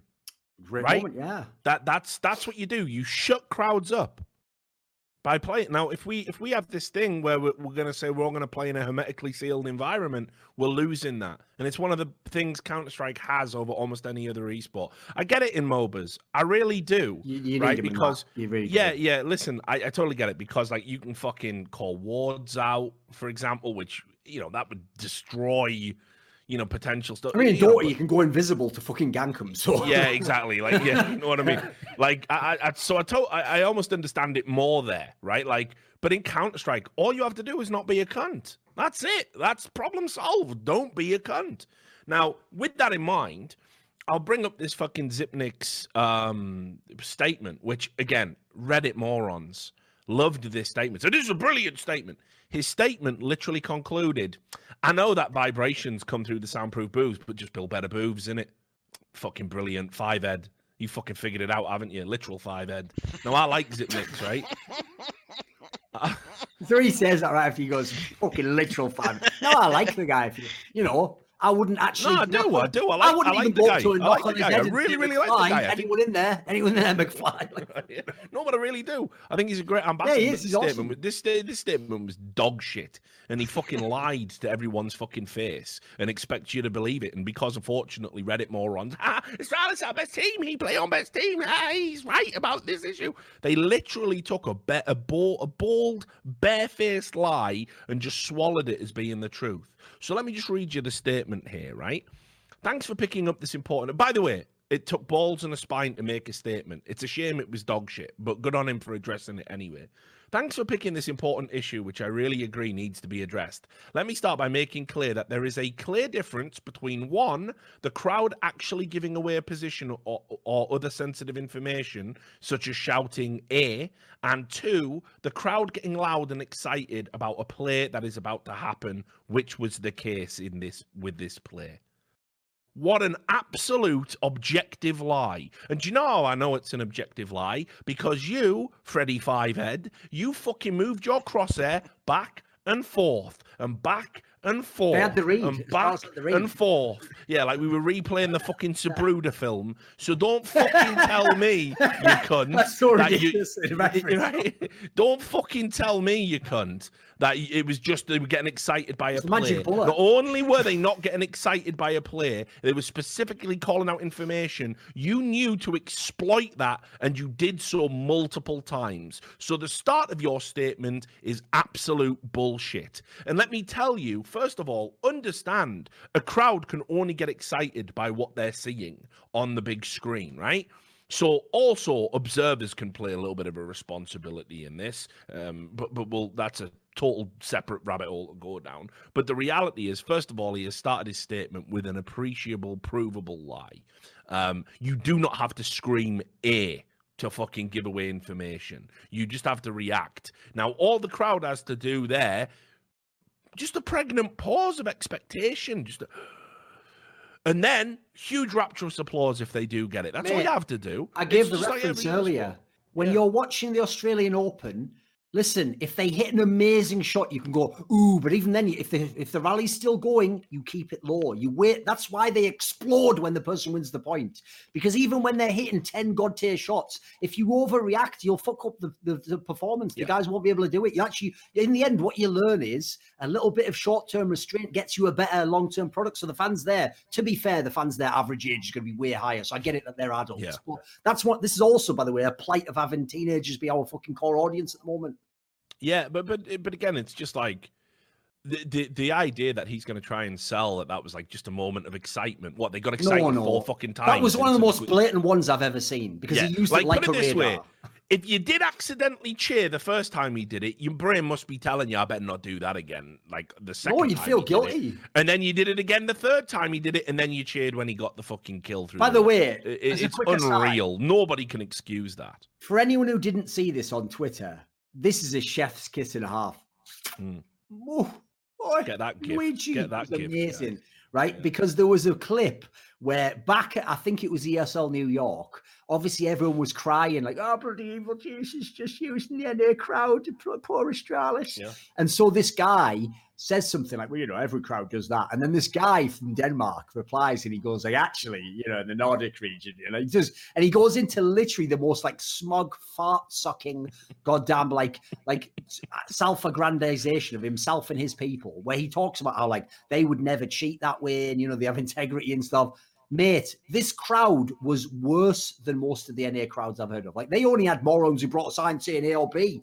Half the time they only did the mild crowd radar. This one right here is one of the worst I've ever seen because that's literally a massive crowd of people who don't give a fuck about the integrity of the game and only want Astralis to win at any costs. I say fuck a crowd like that. Mm. Oh, totally agreed. And listen, this is a point I brought up on a on a stream the other day, um, and I'll say it here for posterity. Like, I, I can't think of an event I've attended where a fan has been thrown out, or if they were asked to leave, they were they were banned and and banned from all subsequent events. Uh, an example of that, I think, would be like the DreamHack one in 2015 when people uh, ran on the stage, the drunk German fans in DreamHack Leipzig or whatever, and they bumped into uh, Yanko when he was doing the desk, and that fan was like asked to leave and told to sober up, but he was allowed back the next day, I think, um, which is unreal. You violated security. You would get a lifetime ban from all sporting events in most sports if you did that. Um, but then, but then on, on, on the top of this, right? The fact that let's just go over some of the incidents. We've had people holding up signs, right? A and B. We've had people calling out positions. We've had people throwing like fucking Mars bars at, at uh, broadcasters. Yeah. Yeah, like at, at what point is a TO gonna fucking sack up and throw these cunts out? Listen, guys, employ me as your fucking head of security. I'll do it my fucking self. I'll come to an event, fucking stab vest on, fucking full puffer jacket like some cunt doorman from fucking Middlesbrough, and I'll come round and I'll chuck all these cunts out. And I'll fucking I'll I'll relish it, guys. I'll fucking love it like Kevin Keegan. I'll be there. There's a fucking reference no one's gonna get. Right? I'll fucking Most of them weren't straight then, do it, mate. Richard. And I'll fucking straight do it, mate. I'll straight fucking do it. I won't give a fuck. So if you want to hire me, don't ask if I want to be a horse next time. Ask if I want to be a fucking bouncer, because I'll fucking do it, mate. Because it's ridiculous that these pencil necked fucking incels are fucking up my game by being cunts. It's ridiculous. And Xyp9x has done this mad statement as well. The second thing I don't like about it, the mad pandering it does. Should fans not get excited? You can be excited without giving away information. Like in a quiet moment in a play, just be quiet. Plenty of time to cheer, right? And then the and then the third thing, his conclusion, as I said, just build better booths. Like, what are we talking about, mate? What are you fucking saying? That's like me saying, like, why haven't we just cured cancer? Why why don't we? It's killing people. Why don't we just get a cure? Just make better cures. yeah, you know what I mean? Like, are you fucking mad? You mad cunt. It's fucking stupid. It's such a stupid conclusion. You have to do things that defy fucking physics. And then, right? Okay, I'm ESL. I, I pay like what, $10 million for some soundproof booth over the course of a year because I got to transport it or whatever. And it's the best booth in the fucking business. And it still doesn't stop vibrations because we can't suspend you in midair. We can't do that. But whatever. We've got the booth, right? Then we get one of those dickhead fans holding up signs. Or Scoots come up with a brilliant one the other day because I, I and I'll tee off on this now. Chance, right? The crowd could collectively just come up with oh, one chant when sure. the bomb's going A and one chant when the bomb's going B. Who's going to figure it out? How long would it take? You'd have to sit down and do some post match analysis on that, spot the fucking cheats. There could be some secret fan forum that organizes that shit. So it's you have to start with policing the fucking crowd. That's it. That's all there is to it. And let's just throw this out there. Everyone run everyone who's a TO now, write down what he just said there, because Nikolaj Nyholm's yes. already fired up I'm, a fucking oh, kept really quiet. But to, I'll tell you something. He went down in my right. estimation. So let's let's also just get get to this point, right? ESL all right, I got accused recently of being a secret employee from some deranged fucking lunatic on on Reddit. Apparently, because I'm revising my views on, you know, I don't want exclusivity, but I don't want a, a, an esports scene with no revenue streams in it. Um, apparently, I'm a shill, so I'm gonna just call you out here, right? Like, and hopefully put put it to bed uh, that I'm not actually secretly on your payroll. I love crowd atmosphere, but can you honestly not figure out how to have a crowd mic'd up when it matters and not have a mic'd up when it don't matter. Because let me tell you, unfortunately, there is a lack of self awareness in the average esports fan that those 10 Astralis fans didn't figure out that you're not just fucking pissing off everyone in the stadium with, let's go, Astralis, let's go. In a four hour fucking series, you only have the one chant, right? You're not just pissing everyone off who's got to sit next to you, right? You're not being a good fan by that. You are being an obnoxious prick, by the way. I've been going to sports events all my life. You would never, ever in a world go to a fucking football game and stand there chanting this. You'd be fucking thrown out, mate. You'd be thrown out. They'd just say, oh, he's drunk or something because he's being a cunt. They'd just throw you out. That would be the end of it. You, you couldn't annoy everybody like that. But you don't even think about the people at home, which, by the way, that, fi- that, that series one of the most epic series. But when I go back and watch the VODs, man, will I have the sound off. Will I have the sound off. You fucked up a historic moment in Counter Strike by your own selfish, petty need to be front and center of attention. And let me tell you, you got the attention. I'll say now, all of you fucking fans that were doing that obnoxious chant for four hours straight and couldn't think of at least one of the song to break up the monotony, you're a fucking cunt to a man, all of you. You fucking ruined a historical fucking moment for a team that wasn't yours. And by the way, I noticed you were fucking deathly quiet when the better team won on the day because you're a glory supporting shitbag. So fuck this. It is getting ridiculous ridiculous. ESL, get your shit together because not every dickhead with one song you put a mic in front of them. What is it? X Factor? Fuck this. You know what? I'm gonna I'm gonna agree with you on that because here's the thing. Like, especially my boy Carmac at ESL loves to promote the the sporting angle. Like, you know, there was even chants breaking out. I've, I've heard him say that about Katowice in the past. Like, oh, there was spontaneous chants. It was like being at a football match. As Richard just said, mate, I've been to plenty of football matches and I've been the ones that actually had real poor people at them. So in theory, esports events aren't paying much money. That's how you know a load of the fans are all 16 to 22 and that like they're all just half of them are fucking drunk if they're in some of these events. Because if I went to one of those games and started three man chanting with my mates, some guy behind me at the fucking ri- riverside would just go, "Oh, you can't shut up." Yeah, shut up, sit down. Shut up, because he probably fucking smashed your head in. It'd be a yeah. game over. Or the usher guy would come over and shush you. Now listen, I'm someone who's on record historically. Like you can say what the fuck you want, you can sing, cheer, you can boo opponents, you can do all this, but you have to understand how obnoxious. Right, the human brain is designed to recoil against repetition. Have you ever noticed that? So I'm going to, I'll, I'll, I'll, try and explain this very basic concept. We're not designed to do repetitive tasks. Boredom is a thing because of that. It's, it's why having the same sexual partner, you start, oh, a bit of strange, you'd be fucking wicked, wouldn't it? Right? Like you can't help Mate, It's the reason why. fundamental levels, even something as good as getting fucked. Think about this. Gets boring after a while. It's literally the reason why Western civilization basically runs on fucking sugar and caffeine, and then now kids are all getting prescribed Adderall up their ass. What do you expect? No one likes to just do fucking boring tasks like a robot. You, right, so, so you can you cannot fucking do it. And then, what's one surefire way to fucking annoy somebody in an argument? You just take one phrase and you just repeat it. You ever seen kids do that? Yeah, I know, but what are you? Yeah, I know I am, but what are you? Yeah, I know you are, but what are you? Whatever. They fucking just jabber on like fucking Starscream in fucking Transformers. The Megatron goes, fuck this!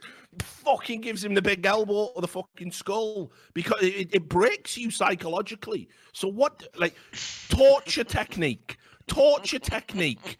What right? They fucking you ever heard of water torture? Lying down, drip fucking drop on your fucking forehead. Eventually. So you, you ever heard of water torture, mate? You ever heard of this? Have you not heard of this? Do you not understand? On fucking repetition is yeah, like, but serious now, right? Those motherfuckers in Guantanamo Bay were watching that fucking ESL thing. Oh, man, that was yeah, exactly. bad. At least they only force fed me a Quran and played Metallica at me at fucking 4 a.m. They've started, they've started feeding a dense crowds into the fucking Guantanamo No, like Bay. legit, those 10 cunts. I bet the CIA called them up now. You guys are really onto something with this. Let's go, Astralis. Let's go. Can we can we bring you into the fucking. We, we got a terrorist we need to fucking break. I'll tell you where the bombs are. Help, yeah. God, no.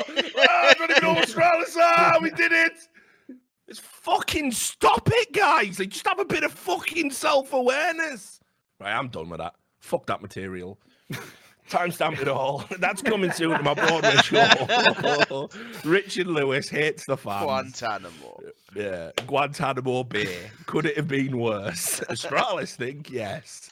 Like, I'm just so fucking tapped out with it. And again, it's this this culture of pandering to the fans. Those guys should have been fucking. Talk- you also can just go up to someone and go, "Can you just dial it down a little bit?" Like, we love that you're enthusiastic. We love that you're cheering, but you are just doing the same chant. And there's hundreds of thousands of people at home that are not having a good time because of you. So just vary it up a little bit. Maybe don't say, "Let's go Astralis, let's go for 30 minutes." Can we can we try that? Right? And you just you have to. You cannot just constantly stick a camera in front of these fucking mugs because they fucking they can't help themselves. They can't help themselves. Oh, I know. It's all there's about a, me. There's Fuck another you. I will say, to be fair, like like that was definitely one of the worst crowds. But even at ECS, yeah. the event right before that, there was times where I almost had to mute it. Like people just going like, what is this? Like, why the fuck would I want to hear that while I'm playing Counter Strike? Like, remember, this is the thing I hate about that angle I told you of the car back angle. Well, look, it's like a sports event. Yeah, but here's the thing, mate the millions and millions of people aren't at the event. Like we're not all drunk having a buzzed fucking atmosphere. We're at home trying to watch a really great match. Like I, I can't appreciate what's going on there unless it's just background noise. If it's background noise, it's cool. If it's just like, oh look, the crowd cheers, well, that's great. When it's specific, like you're saying, it's shit. So I'll actually say this as well. Here's another angle that you could actually do. I know it'd be hard to coordinate, but this is when you'll know esports has grown up.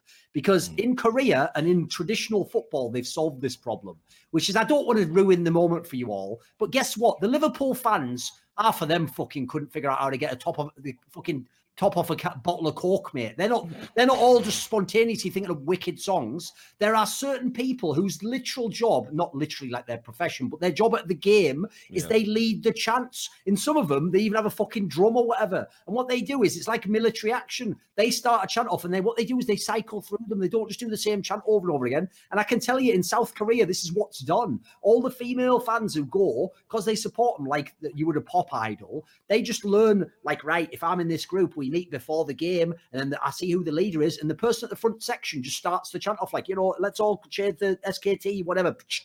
And you, you know, you do it like that. So in the future, I hope when esports matures, we'll have something equivalent to that. Like if it's a game that's in a Denmark, Astralis has a fan club leader who's like, right, everyone, you know, like I'm, we're gonna what, listen to the guy when he leads the channel, whatever. Like that would actually be a real thing. Think about Cologne. Just think about Cologne. What a wicked atmosphere. No one complained once. The crowd was fucking electric. It's like I, I don't know if there's just some sort of common, like maybe it was because this crowd was smaller, right? So you know, it's easier to be disruptive in a, in a smaller okay. crowd. But like, fuck those ten Astralis fans, man, for real. Like, fuck them forever. Fuck them forever. I want one of them to put a post up on Reddit just fucking apologizing to me. Just apologize to me for having to listen to your shit chant for fucking four hours in one of the best series of the year, you fucking plums. It's ridiculous, mate. But again, like I say, just surely we have the tech now. You can just fucking dial that. All right, let's yeah. let's go Astralis again. Just dial it. Down. If you're the producer, just have a bit of self awareness on that one, mate. Yeah, exactly. Like just turn them off. Right. Um, let's do some uh, quick uh, roster hits. Uh, what have we got going on? Um, I think the one I wanted to talk about was obviously uh, this Gen G uh, whole lineup. Now I know I'm gonna gloss over because again, Reddit are fucking idiots.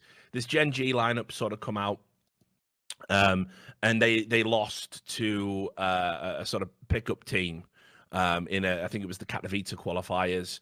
Um, they lost to the team that had like Sabrosa on and and um, and whatnot, and everyone was and it was it was just the best of one, and everyone was going lol, lol Gen G.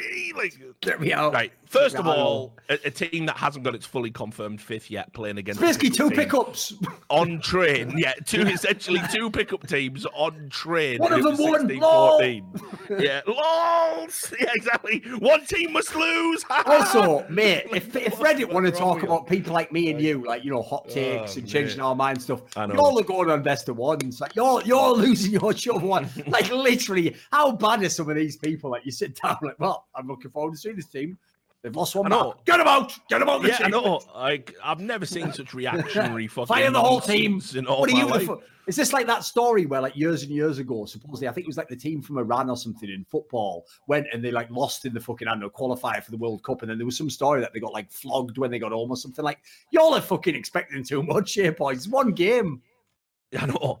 But um, I'll I'll just say this. Uh, the obviously so Cloud9, um, you know, cut cut their roster loose, and it is being talked about. They might be signing the um, South African team ATK that we just talked about.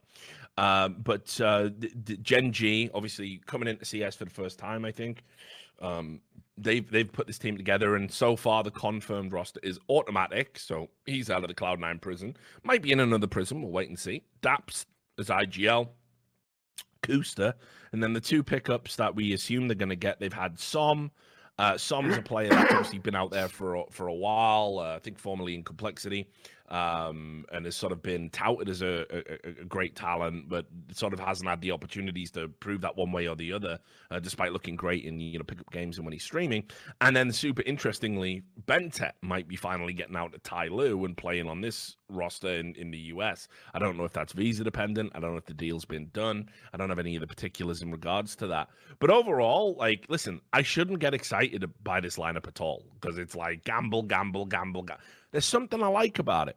There's something I really like about this lineup and, and the potential that it has, um, especially given it's reminiscent of NRG in the sense that these are young players, people that haven't had an opportunity to play with each other, and, and we've all seen what DAPS can do with a team like that. Now, I don't think they're going to be world beaters. I don't think they're going to like be winning tournaments. I definitely think this is a team that if they fucking go off, they'll they'll catch some motherfuckers cold. Like they got upset team written all over them, and I'm very interested in seeing how BnTeT does out of Asia, and uh, in particular how s0m um, is going to blossom uh, if indeed he is. Uh, what are your thoughts? Yeah, for people who don't remember this detail, because it's one I always used to stress every time we talked about TYLOO, the upside of the team. As far as I'm aware, BnTeT does not speak Mandarin Chinese. He was even the IGL of the fucking team at one point in time. So his teammates and people like somebody, by the way, barely speak any English whatsoever. So they were literally essentially not being able to communicate while doing shit like almost winning that CSGO Asia Championship back in the day, winning ridiculous maps off people. So Ben BnTeT's a player I've always wanted to see unleashed in like an NA team. It seems something I think I tweeted at the CAC. It's like I'd love to see this guy get his chance because individually he's a fucking banger. He's a really good player. Seems to have even good game sense to go with high mechanical skill. So I love that angle. That's a brilliant gamble to take. Remember, that's not the way we initially heard the roster. We just heard initially they've signed like the, the Cloud9 three. When I heard that, especially because koosta is one of them, yeah, listen, autimatic he's fallen off now, but he was very good, but he's fallen off now. And Daps was never hmm. a big fragger anyway. You just needed to give him good pieces. So when I first heard that, my initial reaction was like, how the fuck is Cloud? Cloud9 must be the most friends ever that they've tricked fucking Gen G into taking these players off their hands for a big payoff. But then again, I saw Cloud9 signed, so maybe not. Maybe the maybe the cycle of maybe maybe all CS is a fucking Ponzi scheme at this point in time. So anyway, then we saw the whole thing of like they're gonna maybe have the s0m guy. It's like, all right. I mean, I guess I could see him having a chance. Like, you know, didn't play in many teams, only played a little bit online. Fair enough. Give him a shot. The BnTeT one though makes this is what makes all the difference because I really think that's a huge X factor. That's a guy who could become a very good player. And at that point in time, if autimatic can get even like 70% of his form, Daps does his job, and you have BnTeT going off, you've already got a team in NA that can already be a challenger among the among the top NA teams. You can be the third or fourth best yeah. NA team. The big problem is like koosta is one of the biggest check stealers I've ever seen in the modern day of Counter Strike. Like he just hasn't done anything. What has he done? What has he actually done in the last three years or something? Nothing. Literally nothing. He was fucking shit even when he was on Ghost with a player that's banned and then players that probably cheat. That's enough said. I don't give a fuck, mate. I said probably. I said the word probably. To be fair, like you know, I just said you know, uh, gun to my head. I, was, I knew I was yeah. late in the fucking torch you know, pit. But so okay, Kush, I'm just completely out on. s0m's a question mark. Like I said, you're right. Everyone's a question mark to a differing degree. Just yeah. the problem, and the problem with that is, unlike when karrigan got his mousesports lineup, it's very rare that all the questions get answered. Usually, you know, one question, like for example, in this team, maybe BnTeT is just super insanely good, but the others fail. Maybe s0m turns out to actually be better than we expected, but then koosta never gets it together and autimatic's form's not that great. So I agree with you on one level, there's certainly things to be excited about. By the way, this is the hundred times more exciting than some of the Cloud9 lineups and the fucking Envy lineups. Well. And it's the dot lineups where you just think, why they fucking bother? But I will say, it's like if Gen G imagined they'd bought a team that's going to make like top eight at the major or something, think again, mate. Think fucking again. Well, I mean, speaking of Cloud9, I guess we just move on. Um, why not? Um, yeah, the the ATK potential sign up.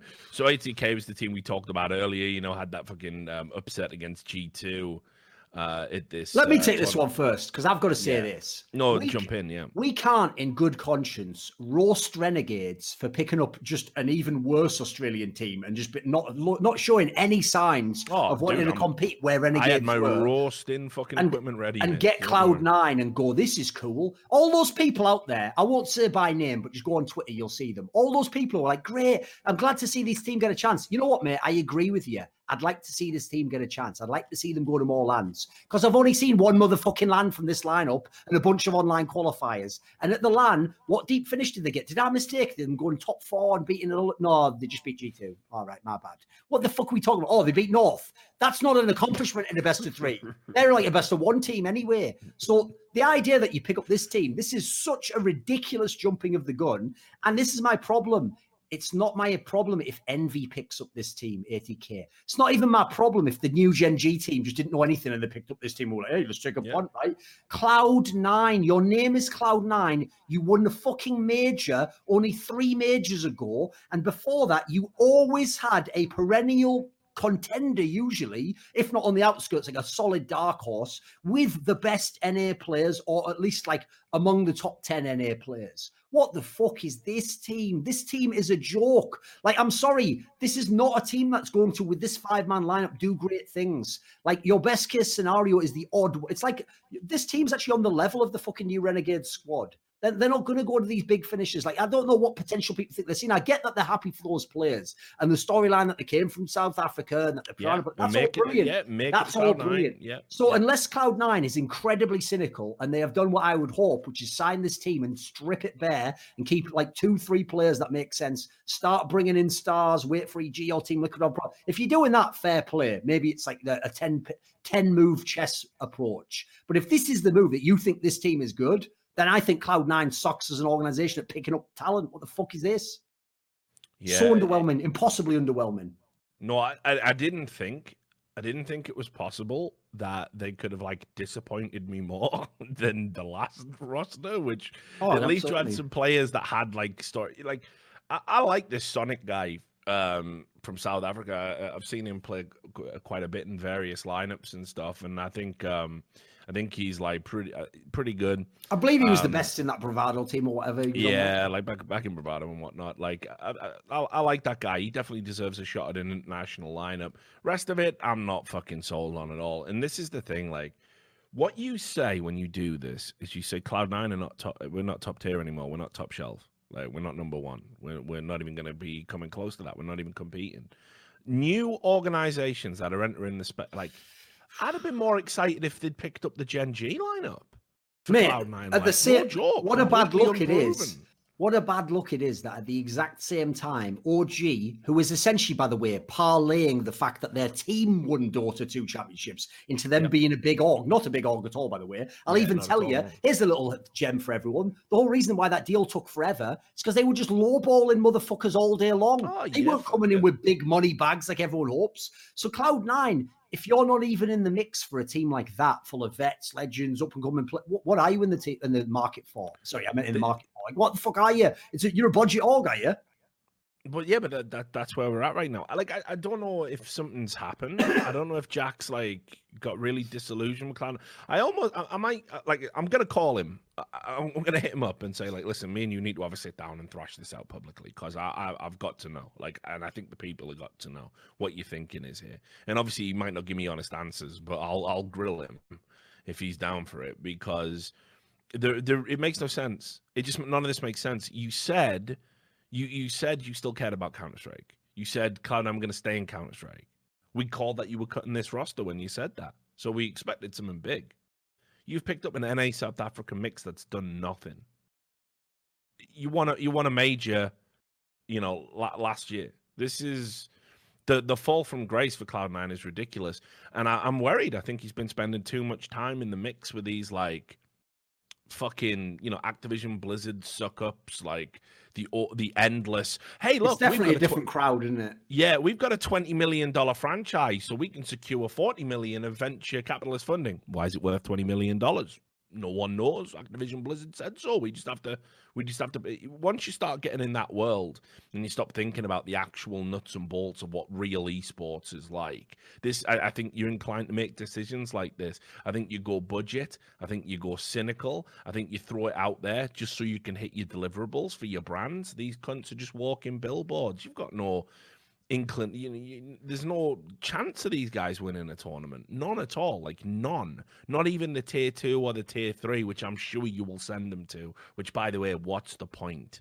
Um, so th- this this to me is like utter surrender from Cloud9 to as, as a top tier organization in Counter Strike. It's that's why no, I don't. No, no, disrespect to the players, but it's just like, reality again. Like I said before, that's why I don't get the angle that people hype the G two win. I know it's because the context, the contrast of G two going almost and beating Astralis and then coming down and losing made it G two look good. But who said G two was good? Well, did I miss that meeting? Like as far as I know, everyone thinks G two was like an experiment that didn't. Yeah, work. it's got like, problems. Yeah, yeah, like no one was bigger than them. Like it's not even like like they essentially they did nothing. I'm just going to go ahead and say it. They didn't relative to their level. They did a lot, but that's the point. Their level was so, their expectations was so incredibly low that beating G two and still losing a map and getting wrecked by them on one map was like, oh my god, is this possible? Like, get me the fuck out. That's garbage. Yeah, it's it's it's real bad. I mean, again, this will be one of these things where Cloud9 will take these clips if they if they do come good somehow and, and win tournaments, but I just think they're not. They're just. So I'm not worried about that particular. Yeah, here, That's no, like that one that people. This one feels very safe, doesn't it? Tell you one of my favorite fan moves, right? Because I think it's literally an example of someone thinking they're being smart or funny, but saying what's almost the dumbest thing you can say. Is sometimes people will make a Reddit comment, right? Where when I say, for example, like, "Oh, you know, TSM will never win Worlds or whatever in League of Legends," they'll be like, "Lol." Can you imagine his face if they did though? It's like, mate, think about what you're saying reality would have to change so much. I may as well do that joke of like, are we still humans? Do we breathe air in this? Like, what are you talking about? Well, imagine what? What? Imagine if for one moment every other aspect of the world was the same, so it could be funny and you could enjoy this moment, but somehow inexplicably the laws of physics, time, and space change so that TSM just wins world. Like, what are you talking about? You're just making up shit. If that's the limit, by the way, of your fantasies, like just be a bit more imaginative for fuck's sake. Make them just win everything. Why just win one world? Give me a break. Get me out. Um. Anyway, uh, this was breaking news while we were doing the show. MIBR uh, have confirmed that Lucas is out, um, and uh, they've decided to bring in the 17-year-old Argentinian called meyern. Okay, he was on um, Sharks. Yeah, so they brought him in. Uh, it, apparently, it's fully confirmed. Um, kind of weird, uh, to be honest. Like, listen, the, the kid looks decent, no doubt about it. I think this is again proof that MIBR can't get the Furia guys. they they simply cannot. They, they, it's obvious they want. It's obvious to me. FalleN wants young players he can mold. And, and, and by the way, pulls off another coldzera. Just so people don't think there's a connection. This isn't the same as Cloud9 getting bad players. MIBR even has the money. It's just some of these players cannot essentially leave. It's it's it's actually a mad situation. Yeah. Um, but this is again especially weird. They get that old Brazil land. The the idea, by the way, famously, because I know people think that I don't like Brazil, uh, which couldn't be further from the truth. Because I, I love Brazilian history and Brazilian culture. Obviously, football as well. You know all the good shit. Yeah, no, but I mean, like, uh, read all about the history of it and the cultural significance. Even like I say, I, I, made a reference on the last podcast. You know, when like Sepultura went and did did the fucking album Roots, where they literally went to the fucking rainforests and made an album with a fucking try. Like all that stuff's fucking straight fire. I love all that shit. Um, but but uh, so historically, the idea of an Argentinian playing on MIP made in Brazil. obviously, there's there's a huge the biggest rivalry, rivalry ever there.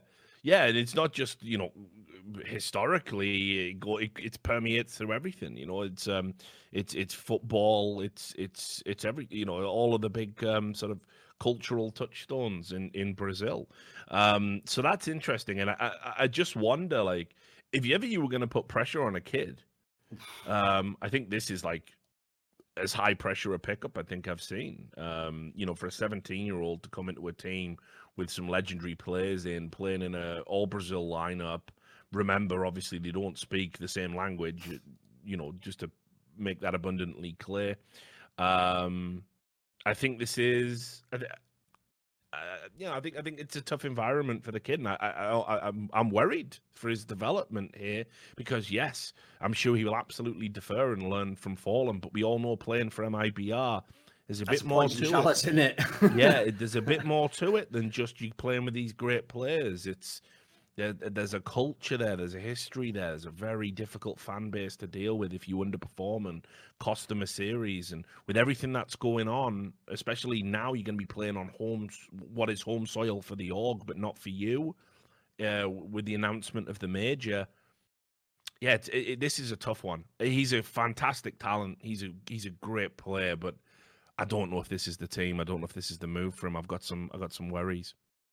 Right, someone in the all, chat says apparently he does speak Portuguese, so oh, maybe oh, the language enough, thing, maybe the language thing won't be. Well, um, see, I, that was the one angle I was going to go with, and I was mm. going to say at the beginning, I obviously know fuck all about languages, but I did actually do pretty mm. well in Spanish at school. Haha, fuck you, whatever. Mm. So all I would say is this: as far as I know, like the language is like I think it's like seventy or eighty percent the same, but the difference is the accent is different. And crucially, I'll tell you one thing as someone who did do Spanish that is fucking hard is if you go slowly and go blah, blah, blah, la cocina, blah, blah, and then you go slowly, I could understand that. If you put it on text, yeah. I could understand. But I tell you what, I I once tried watching a Spanish movie, I couldn't get anything, mate. Nothing. They were speaking so oh, fast. They, they, so that's the they problem. talk rapid, mate. Even yeah, if because you do, put, it's like yeah. when yeah, it's like when Northerners like get fucking pissed we, have had, a, we've had so I could have totally seen in that scenario, it, like obviously apparently there isn't a language problem, but if there had have been, the fact that they're vaguely close wouldn't matter. It's the reason why famously, like people who are Swedish say they can't understand Danish people. Sometimes if it's written, they can understand it. They say like enough of it's similar, you know. So yeah.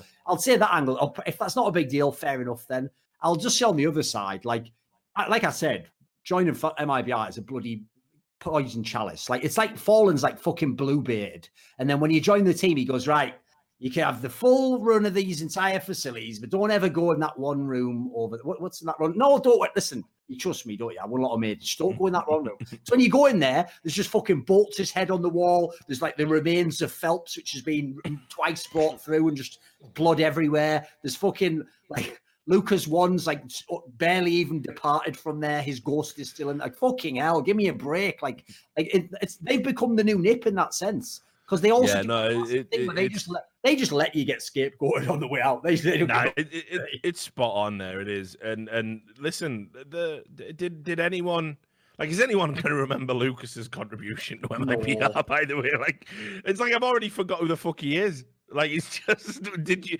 I like literally. I guarantee you, in a year, if we're still doing this, um, like, and you would say, "Oh," and it was this. Uh, do you, remember, do you remember when MIBR played with that fifth guy? Who was, I won't be able to tell you. Lucas ever played for this team. He did fuck all. He did fuck all. He came. He was boring. He was mediocre. He and and, and then he left. like, great, cool story. Like, it just makes no sense uh, whatsoever. Um, Thing is, though, I've said this every time we've done the Ryan Murphy moves for the last year and a half. Yeah. I actually do feel for them. I think they're in a really tough oh, spot sure. because yeah, almost every other top team in their region can get the young talent. That's it. Listen, if you can't get the best players, which is what you should get when you've got the money and balls in the MIBR as, you at least want the best talent. Like, give me at least the fucking up and coming guy and I can shape him. MIBR can't even get those players. Like, those players are off limit. That's fucking brutal. Tell you what, like, uh, uh, if I might, if, if I was a better man, I'd have a cheeky flutter on and winning the major, though.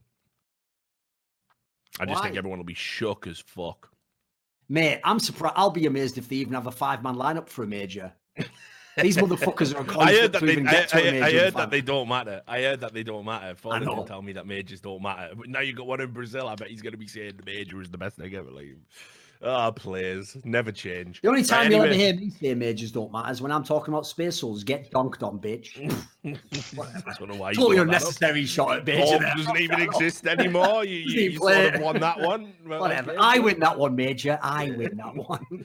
ah, I won the mams. Right. Anyway, let's do um, let's do uh, patron questions for those who are new to the show if you chip in fifty dollars because uh, we're just bleeding every motherfucker dry for some reason, uh, you can ask a question and shape the show. No, we don't take questions from the chat. Fuck you guys. You've got to be a hard paying customer, but you do get to shape the show, and we do answer them all. So just letting you know. Uh, Jerky's Minion says, since the year is running on its end, uh, what has been the best moment in CS for you this year? Ooh, so that's really hard. I can go with this one. This is an easy one. What's yours? Because here's the thing: I, people will expect me to say Team Liquid's epic run, like all that. You know what? That was amazing. But the mm. problem is the context of why that didn't become the clear cut and most amazing moment is the way Astralis resurrected like fucking Jesus on the third day. Bet- I'll always point this out because everyone forgets it. It's always Bet- Jesus. Listen, to go to reference, a lot of people know it. it's no, big no, in South America. Cool guy. Like so no, the key thing is they the people always forget this. They didn't start the major that strong either. They lost to fucking uh, the NRG squad. They lost to fucking map to this crazy. But it's their miracle run where they went from being still a shaky enough team to the playoffs where they've never looked back since. And they haven't been peak Astralis. But I tell you what, they don't need to be. They're still the best team in the world. And so the way they won that major 2 0 over everyone, including two teams that looked like they absolutely could have beaten them, that was unbelievable. I don't think I've ever seen it. And crucially, they've now entered the status with, I think, even beyond Virtus Pro, because Virtus Pro used to come back to life, but it's like they won the major after that. The idea that you win, remember, no one in history's even won as a five man lineup three majors.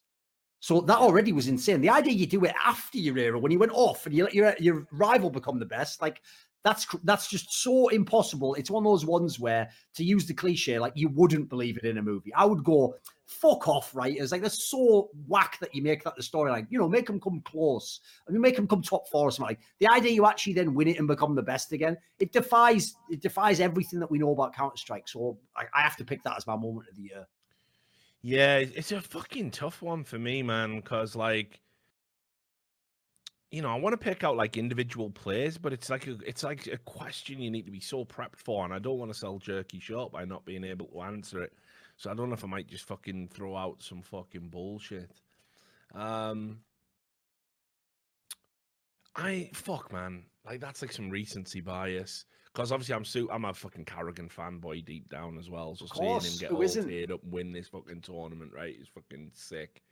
Um, that that that fuck. I'll, okay, here's here's one. That's a legit contender, by the way. That run from Mouse. Oh yeah, I know. Uh, uh, obviously, you feel a bit of recency bias with it, but you know.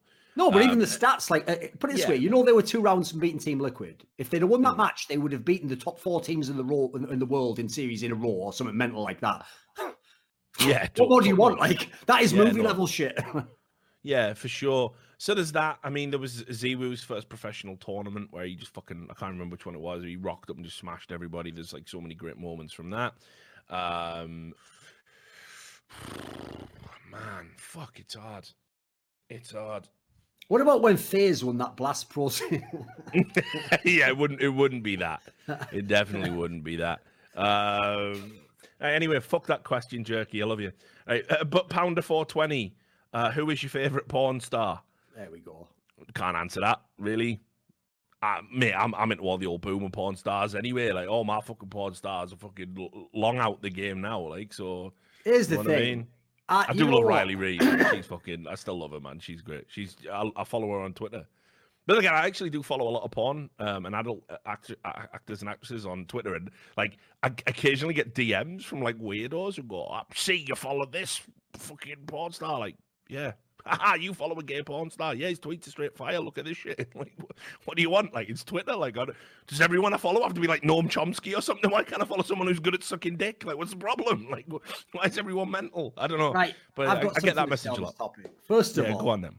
I'm dreading this. Fucking you're this out of bad. your motherfucking mind thinking you're going to trick me into telling you my sexual kinks on a fucking CS. But I don't care how much you pay to the Patreon, mate. You're never going to get me on that. So I'm not going to say the porn star, and then you just go and look what style of shit she's into. Now, mm. what I will say is this. I'll give you an answer. And it's a good one. And if you don't know it, I'll preface it by saying I'm into some oh, sick, demented shit. This is but here's one that is. But here's the thing: this is just someone who's legit. It's purely normal. But I'll preface it by saying one thing: I'm not going to mm. go into why, but I have actually sort of started to distance myself from that world. And quite frankly, I'm fa- I'm enjoying the results so far. I've actually found it actually is beneficial to my work ethic, my concentration in life. I find that actually has been beneficial. I know it sounds like a meme, and the whole like no fap thing is ridiculous. Like they try to make it sound like you're fucking transform. Are you, are you, tell, are you telling me you did no November? No, no, no. But in general, I have like yeah, no. definitely moved away from all that area, and I'm just not as interested now. And I found it's it is just I think it's just it's First Corinthians one thirteen. When I was a child, I played childish things. I spoke like a child. Now I no longer do that. I'm hopefully, but but with that said, I'll give you an example Good of you'll think this is a boomer, but I tell you what, this is a boomer in the same way as like fucking Alan Shearer's a boomer. Yeah, he's a straight fire player though, and he could play in any era. So you ready? This uh, porn star, it's Alan Shearer. Get, this porn star could get down in any era, and that's going to yeah. be the often miss uh, miscalled Heather Brooke. Uh, that's actually from a video where there was two of them. There was a girl called Brooke and one called Heather. She was the woman who did that site called iDeepthroat.com. She's fucking unreal. She's one of the old classics. And all she did is just give her man the fucking time of his life every time. She was unreal, mate. She was she's as good as any that I live to this day. She was a titan of her time. She was the Pele of sucking that dick. That's the end of the show. Go to the next question. Thing is, as well, that wasn't even his question. I know. he said, he said, uh, he said, when do not peak set up their studios, will you come back to broadcasting if desk desk segments start being hosted? I, I would absolutely. I'd go and work for doing. I'll be real. Studios. You know it's what? Only just a hop, skip, and a jump for me. I know we're supposed to go. I love Scoots and Alchemists, and uh, you know, I support them and everything they do. You know, I make that joke like y'all cheer when I don't do majors. Can't wait to see this bridge get burned down. Go on then, don't hit me with y'all, it. Y'all cheer when I don't do majors because you go brilliant. The no majors club. I go. You mean the no money club? What the fuck are you talking about? I would get. You know the day rate I'm on now, you idiot. I'm giving up a lot to get now and just talk shite. Like so. The problem is this. I love doing hmm. not peak but they're not going to be paying me any sick event day rate anytime soon. So unfortunately, I would potentially go out there in that downtime and do something and see those guys and they're cool and work on projects for the love of the game. The idea we're going to do whole events, unless they're going to get some big time sponsoring, which I don't, I, quite frankly, I don't know what their business plans. I don't know if that is even the model they're going for, like the Dota 2 approach. If they could do it, yeah, I'd be in. But that, like, it, it costs a lot to get talent nowadays. It's a big deal. And the problem is, I already, I know no one believes this because they're idiots. I already turn down events as Richard does. So in this scenario, like if I'm turning down an event where I could literally get paid like fucking 8K by someone to do a good set of teams, what's the odds I'm going to go for free and do this, except if I'm doing it as a half holiday, you know? Mm. At this point in time, it's just not feasible. I mean, like me, like I said, because it's only just the next day. That's also different. Like, yeah, it's like a 45 minute flight for me. I'll just be like, all right, fuck it. I'll come down and do it. But you know, obviously, I still want to get some paper, but I'll I'll do mates rates. And it, it, it, the interesting thing is, I think they are talking about like you know doing remote segments, and then now like, that would beam, be interesting. I've always yeah, been you beam the segment in, so it's a big event, but exactly like, just there. Yeah. That's something I've been interested in because again, yeah. I would say this. Like, I know if you watch Instagram, or every pro player in the fucking world's in business class on every long haul flight. I'm not. They're not putting me in there, mate. I'm still sat with my knees against the back of that guy in the front, and then a kid behind me, and I don't give a fuck anymore, mate. They do it. They knock on my chair even twice. I just turn around. I say to the dad or something like, "Sort your kid out." I'm gonna fucking tell the flight attendant now. And I turn back around, and put on that fucking straight fire Kanye Yandhi album. You start listening on there. and wait for that little uh, shit to get it together. No, I, uh, listen, uh, my views on that are well documented in, in, the podcast. Like it's ridiculous. Again, it's just the height of selfishness. Like it's just so outrageous. Like it's mad, you know, Yeah, your playground in the sky, so we all have to fucking suffer, right? Not the kid, I mean the parents. Yeah, of course. Kids can't help it, can they? Uh, anyway, um, any funny stories about the French scene? Uh, this is some made raisins. Any funny so- stories about the French scene back when they were good earlier in CS:GO? I'll give you a real old school fucking story that no, I've, we never told this on the podcast before. So it's uh, it's old school. Uh, it's uh, from Counter Strike Source. So obviously at this point, right, Very Games were the were the best team in the world. Now I think it was when it was with Very Games, but it could have been the brief period where they were with Nameless. I'm not too sure. We were at this was Copenhagen Games 2010. It was the first. I think it was the inaugural Copenhagen Games. And uh, anyway, there was this Australian team that went out there, and that was formed by the old guard from like the Sydney Underground days, Boomser, Tags, you know, these guys. And uh, anyway, um, fucking Boomser was like a big drinking, big lad. And um, he was like fucking, you know, really gregarious, liked to do all the interviews and stuff, you know, super cool guy. He's still working in esports now, I think. And uh, anyway, they had to play the fucking French boys, right? And he he they the French boys back then. Thinking about it, I think it might have been nameless. They used to turn up in fucking suits to these. like, right. and this isn't no joke. It was like KRL, fucking RPK, and they, they used to have like shirts and jackets, and they used to dress a bit smart. And it's like you come into a fucking event, like you know, we're all fucking sat in our fucking, you know, three quarter shorts, beer hanging out, like, you know, and you're fucking coming dressed like that. So Boomser did this um, interview, right? Where he said, uh, and it went up on Cadred or whatever, and he said, um, somebody asked him, because I didn't do this one, like, what do you think about, you know, you've got to play very games on Nameless or whoever it was in the next uh, round. Like, what do you think about them wearing suits? I don't even know how that come up. And Boomser said, I think it's great. Like, when you see RPK come in, um, and he's all smart and he's the best player in the world. It's a lot better than being a fat mess that smells of balls. That was the quote, right? but RPK's English weren't so good. So he thought he was saying he fat mess. He thought Booms right? said RPK is a fat mess that smells of balls. So RPK. And to be honest, back... no one had even smelled RPK at that time. the old classics are always the best. They keep going. Right? No. So RPK, because he used to have a nickname back in the day. They used to call him the fucking Godfather because obviously he's, he's got that kind of pit bull kind of features like Brando had in, in, the movie, but also he's meant to be a guy who's like you don't fuck around with him, like you don't take no nonsense. Yeah, yeah. But Booms is a big fucking Australian who was probably drinking all fucking day because that's just how he used to roll. So they end anyway. This whole fucking shambles happened over a complete fucking misquote. People squaring up to each other. I've never seen RPK so fucking livid. I thought he was just gonna fucking one v five him. Um, and then I, we had to explain like, oh no, he was actually paying you a fucking compliment. He still weren't happy with that. He fucking stormed off. Anyway, they played the game and banged him out sixteen fucking four, and RPK was there like you know, fucking giving it that. So, just saying, you got to be careful when you when you're trying to pay people compliments in esports. So there you go. Don't know if you've got a fucking uh, French scene. I'm trying to think of ones that are legit to tell though, because obviously you don't want to reveal too much stuff from behind this. True. Well, here's, here's another fucking hilarious. Oh, I'll give you one then, because here's the one. Sixer was the top 10 ranked player back. That's a pretty good one. 10 years no, ago. I'll give you one here, because here's the thing. In this one, the person saying something to me doesn't actually seem that bad. I'm the villain of this story. I'm the one who's the asshole who gets shown up, okay? okay. So, at an event, I'm off the top of my head, I'm going to say DreamHack Masters Malmo 2016, the first one they did where at the time G2, if you remember, they, this is when they'd just gone mad with shox and ScreaM and they were banging everyone out. But already you could see SmithZz was like a problem in that team because the other two were so absurdly good, and then RpK and bodyy did their jobs, and there was one guy. It was like the Na'Vi situation. It was like, mate, we can already win tournaments if we have a different guy instead of fucking SmithZz. Fucking hell, we could be like the best team in the world. So everyone in the world was thinking that. Everyone was seeing. Actually, I think I've got the timing wrong. I think they had that lineup, but I think this is when I think that was the first tournament after they kicked Ex6TenZ. They went on this run afterwards. But anyway, SmithZz himself wasn't good in this team, right? And what happened was at this event, I was just sat, I was stood with like Semmler, a few other people, and shox came over because he knows Semmler and me, you know, a bunch of people from the beginning of CSGO. Yeah, yeah. And he comes over and they're all having a cigarette, just talking, you know.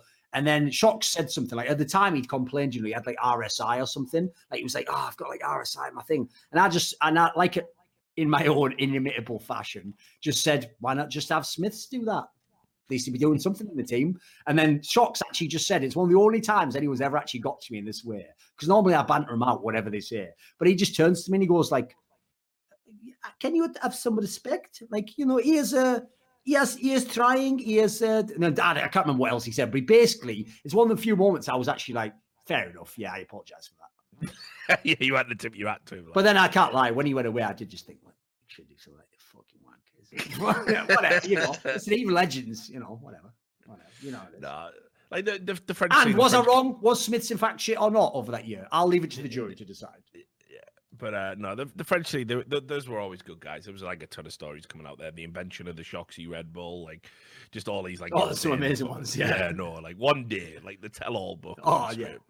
That'll be Put it this way: people don't know this, but in the modern day, no one will ever be able to live the way that that EnVyUs lineup did. But here's the cool thing: like, they were literally. like fucking, they were like Oasis. They were like the last of the great dinosaurs. They were the last mm. rock and roll fucking team that really played like, like this, like when you hear about '70s football teams that were like winning the championship and all getting pissed on the night and stuff. Like, like they were on that level. And so, in oh, a yeah. way, as much as you do think, well, couldn't they have accomplished more? On the on another level, you just think, what a fucking brilliant story. Oh yeah, you have to you have to admire it. Yeah, like there's something in you when you see someone so talented, but they don't adhere to the rules and they still win shit anyway. You know, like George Best Factor or whatever. But we all know that story ends and it's with a second liver, so be careful. Anyway, yeah, the one too many shots Red Bulls himself, and the one he no, Red Bull me, yeah. I heard, I heard George yeah. Best tried to shock you Red Bull. That's what killed him the second yeah. time. Like when he's fucking he goes wrecked, wrecked his this? second liver. Bloody pussy little fucking alcohol pop or something. Get out, get that Red Bull out of there. Right, anyway, um, J Dubs, what's the most emotional or incredible esports moment you've witnessed live? Boston Major is definitely up there for me. Off the top of my head, but again, you see that's across all games. I've seen some insane shit. There's a couple. I'll try and I'll try and think as I'm doing them if I can think of one. I'll tell you one right now. Was you know what? This is a weird one because this is like a personal story. But mm. if people don't know, of the pro players, one of the players I've always had a very strong connection with is kennyS. And behind the scenes, one yeah. of the people I've actually had a lot of like heart to hearts with and stuff, you know. And so people might remember this. This isn't the story, but one of the reasons why like he will always be like let me think how you just one of the reasons he'll just always like vouch for me basically you know? It doesn't matter how many times i say he's bad if he plays badly he'll never take it to heart right? Is because famously the year that they won the major when he won Cluj uh, Napoca was when he'd cried after he'd lost the match before. Yeah and i basically sent him a message privately. I also made an actual article out of it where i basically just yeah. told him privately like you know you'll make them cry those tears blah blah blah whatever. So anyway so it, because of that you know, you never know when you have friendships with players if that's just like a, a short time thing, you know, they're cool we now. Well, what happened was last year, funny enough, at the ESL Cologne tournament you were talking about, G2 with that lineup where they had Ex6TenZ and shox and kennyS, well, they had that one good tournament run where they made top six at that major. And so when they made top six, they had to play big in a game they actually ended up losing. But as he was walking out to the stadium, you know, when you come out that moment, if you've ever seen the players walk out in Cologne, it is basically an ego moment because it's everyone in the world's looking at you and you're just like, yeah. And, you know, if you get right or whatever, you Zeus, you're doing all shit to the camera, whatever, you know, you're just walking out. It's all about getting all the fans to clap your hands, get hype right. As he was walking out, you probably can't see this on camera. I'd love to see if you could. kennyS, right, looks over and because our desk faces actually forwards and we can just see the people coming out. kennyS looked over and when he saw me, he just did this. He went, and then just nice. looked around, looked around. Mate, that's actually a pro- fucking sick moment. Like in that moment, I was actually like, fucking hell. It wasn't just words. It actually had an impact on this guy. He actually, basically, what he was essentially doing was just going like, "I'm gonna fucking do this." Now they didn't. It wasn't his fault. Actually, he carried the first map from what I remember. But that's yeah. that's one of those rare moments you can have like a connection that goes beyond the industry and the show and all that bullshit. You know. Yeah, that's that's kind of like me, me and um, Henry in a lot of ways, you know, because we've been around like with each other for such a fucking long time. And I, you know, met him when he was like a 15, 16 year old kid, just sort of getting into the industry and stuff.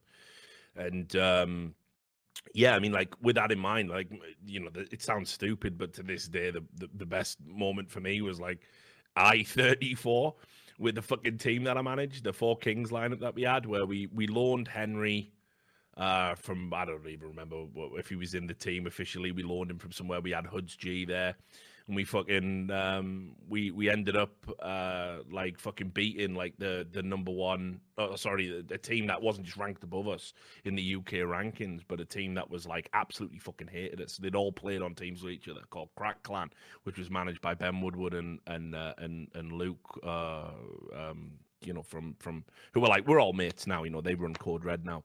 But uh, anyway, they, they, fucking hated me, and all those players hated all of our players.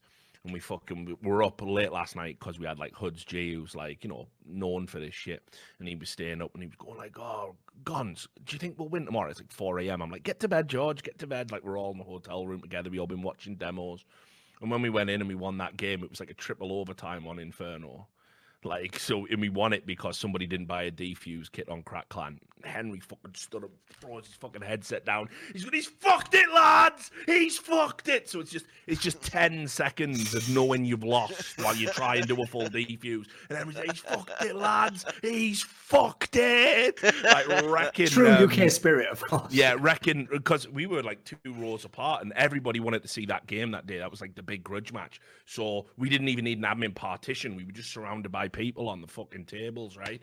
So I'm in a trance. Me, like, there's a famous picture. Well, not famous, you know, because I'm not famous, but you, you, get my point. There was this picture that gets put around a lot, and it's Hudge G going up.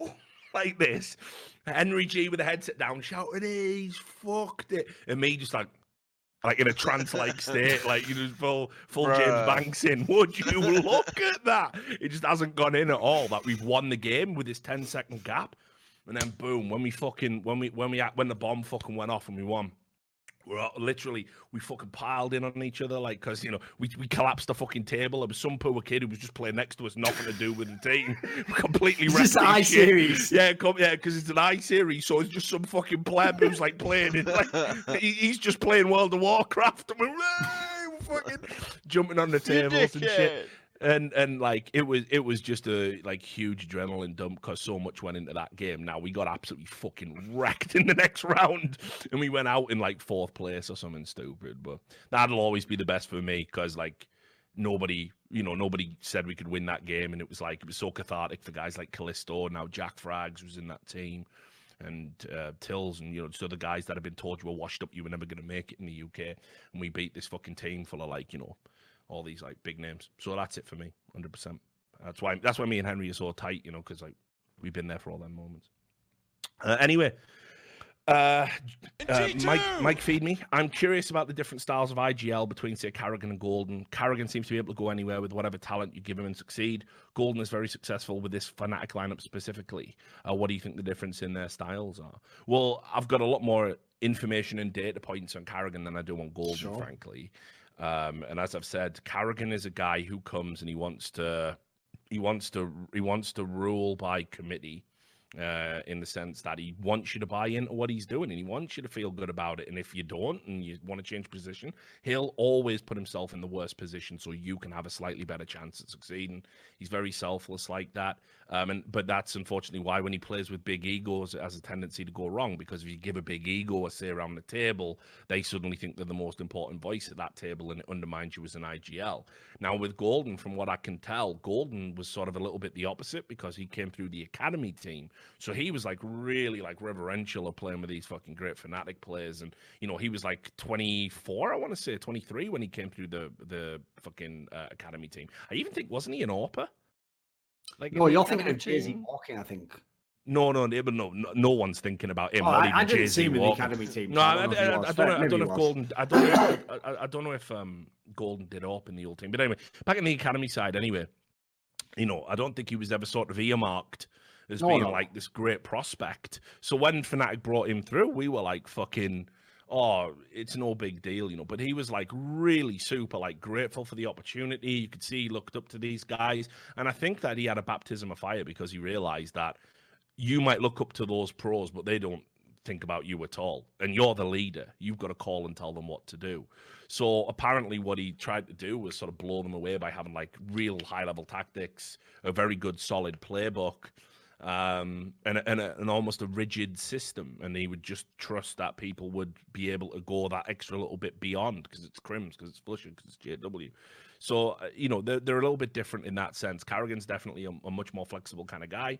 Um, likes to do a lot of mid round calling as well. Um, Golden to me kind of feels a bit more playbook, but also as well, I think the relationship that he had there, where he was super reverential probably help help them succeed because he'd been watching these players and idolizing these players. And when he finally got a chance to work with them he knew exactly what he wanted to do. So i think those are two kind of differences that would stand out for me yeah, I don't have much to say on the golden angle because I don't think that enough info's really come out about what he's done in the teams. And obviously, half the problem is we can't expect cons like fucking Cloud9 and Fnatic to tell us the truth, can they? Because the circumstances mean they can't essentially. So mm. the problem is, I feel like you'll need a year or two before we really get a sense of who Golden is as, a, as an actual IGL. Like at the moment, he's got some really good fraggers, so tough to tell. I'll just say this about Karrigan.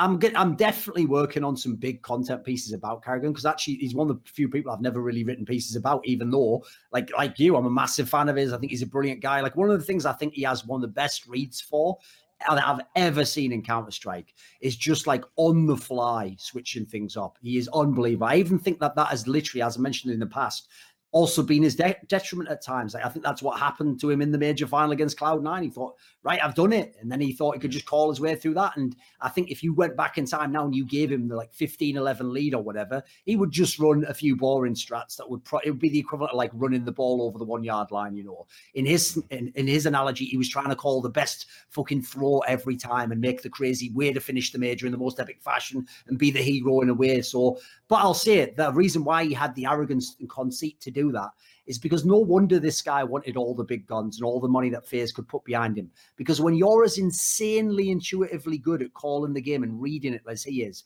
you give me the best weapons and you'll have tournaments like ESL One New York 2015 where nobody can fucking touch you.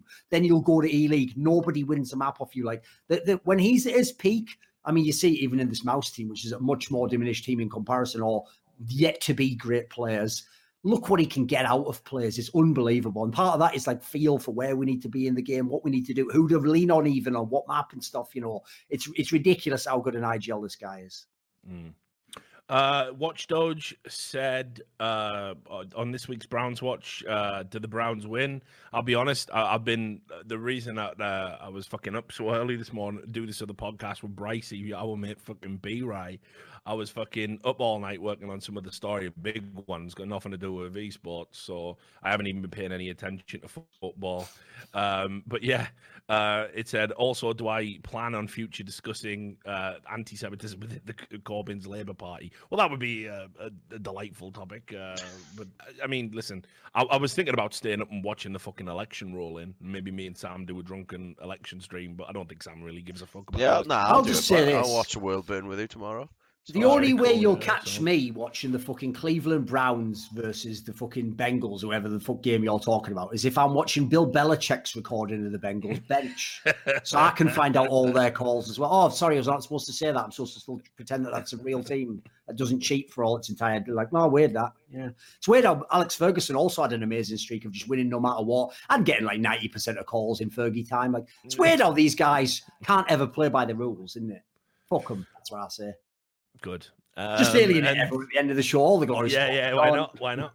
It's all right, mate. Uh, I, have been banging on fucking yeah, esports fans for the last three podcasts I've done. So what the fuck? Uh, anyway, Al- Alice the Alchemist uh, for the final question. Having not watched the CS 1.6 era as much, has there been an era of competitiveness during the 1.6 times that is comparable to the year we've had in CS:GO in terms of the super high level of rivalry and intensities of mat- matchups?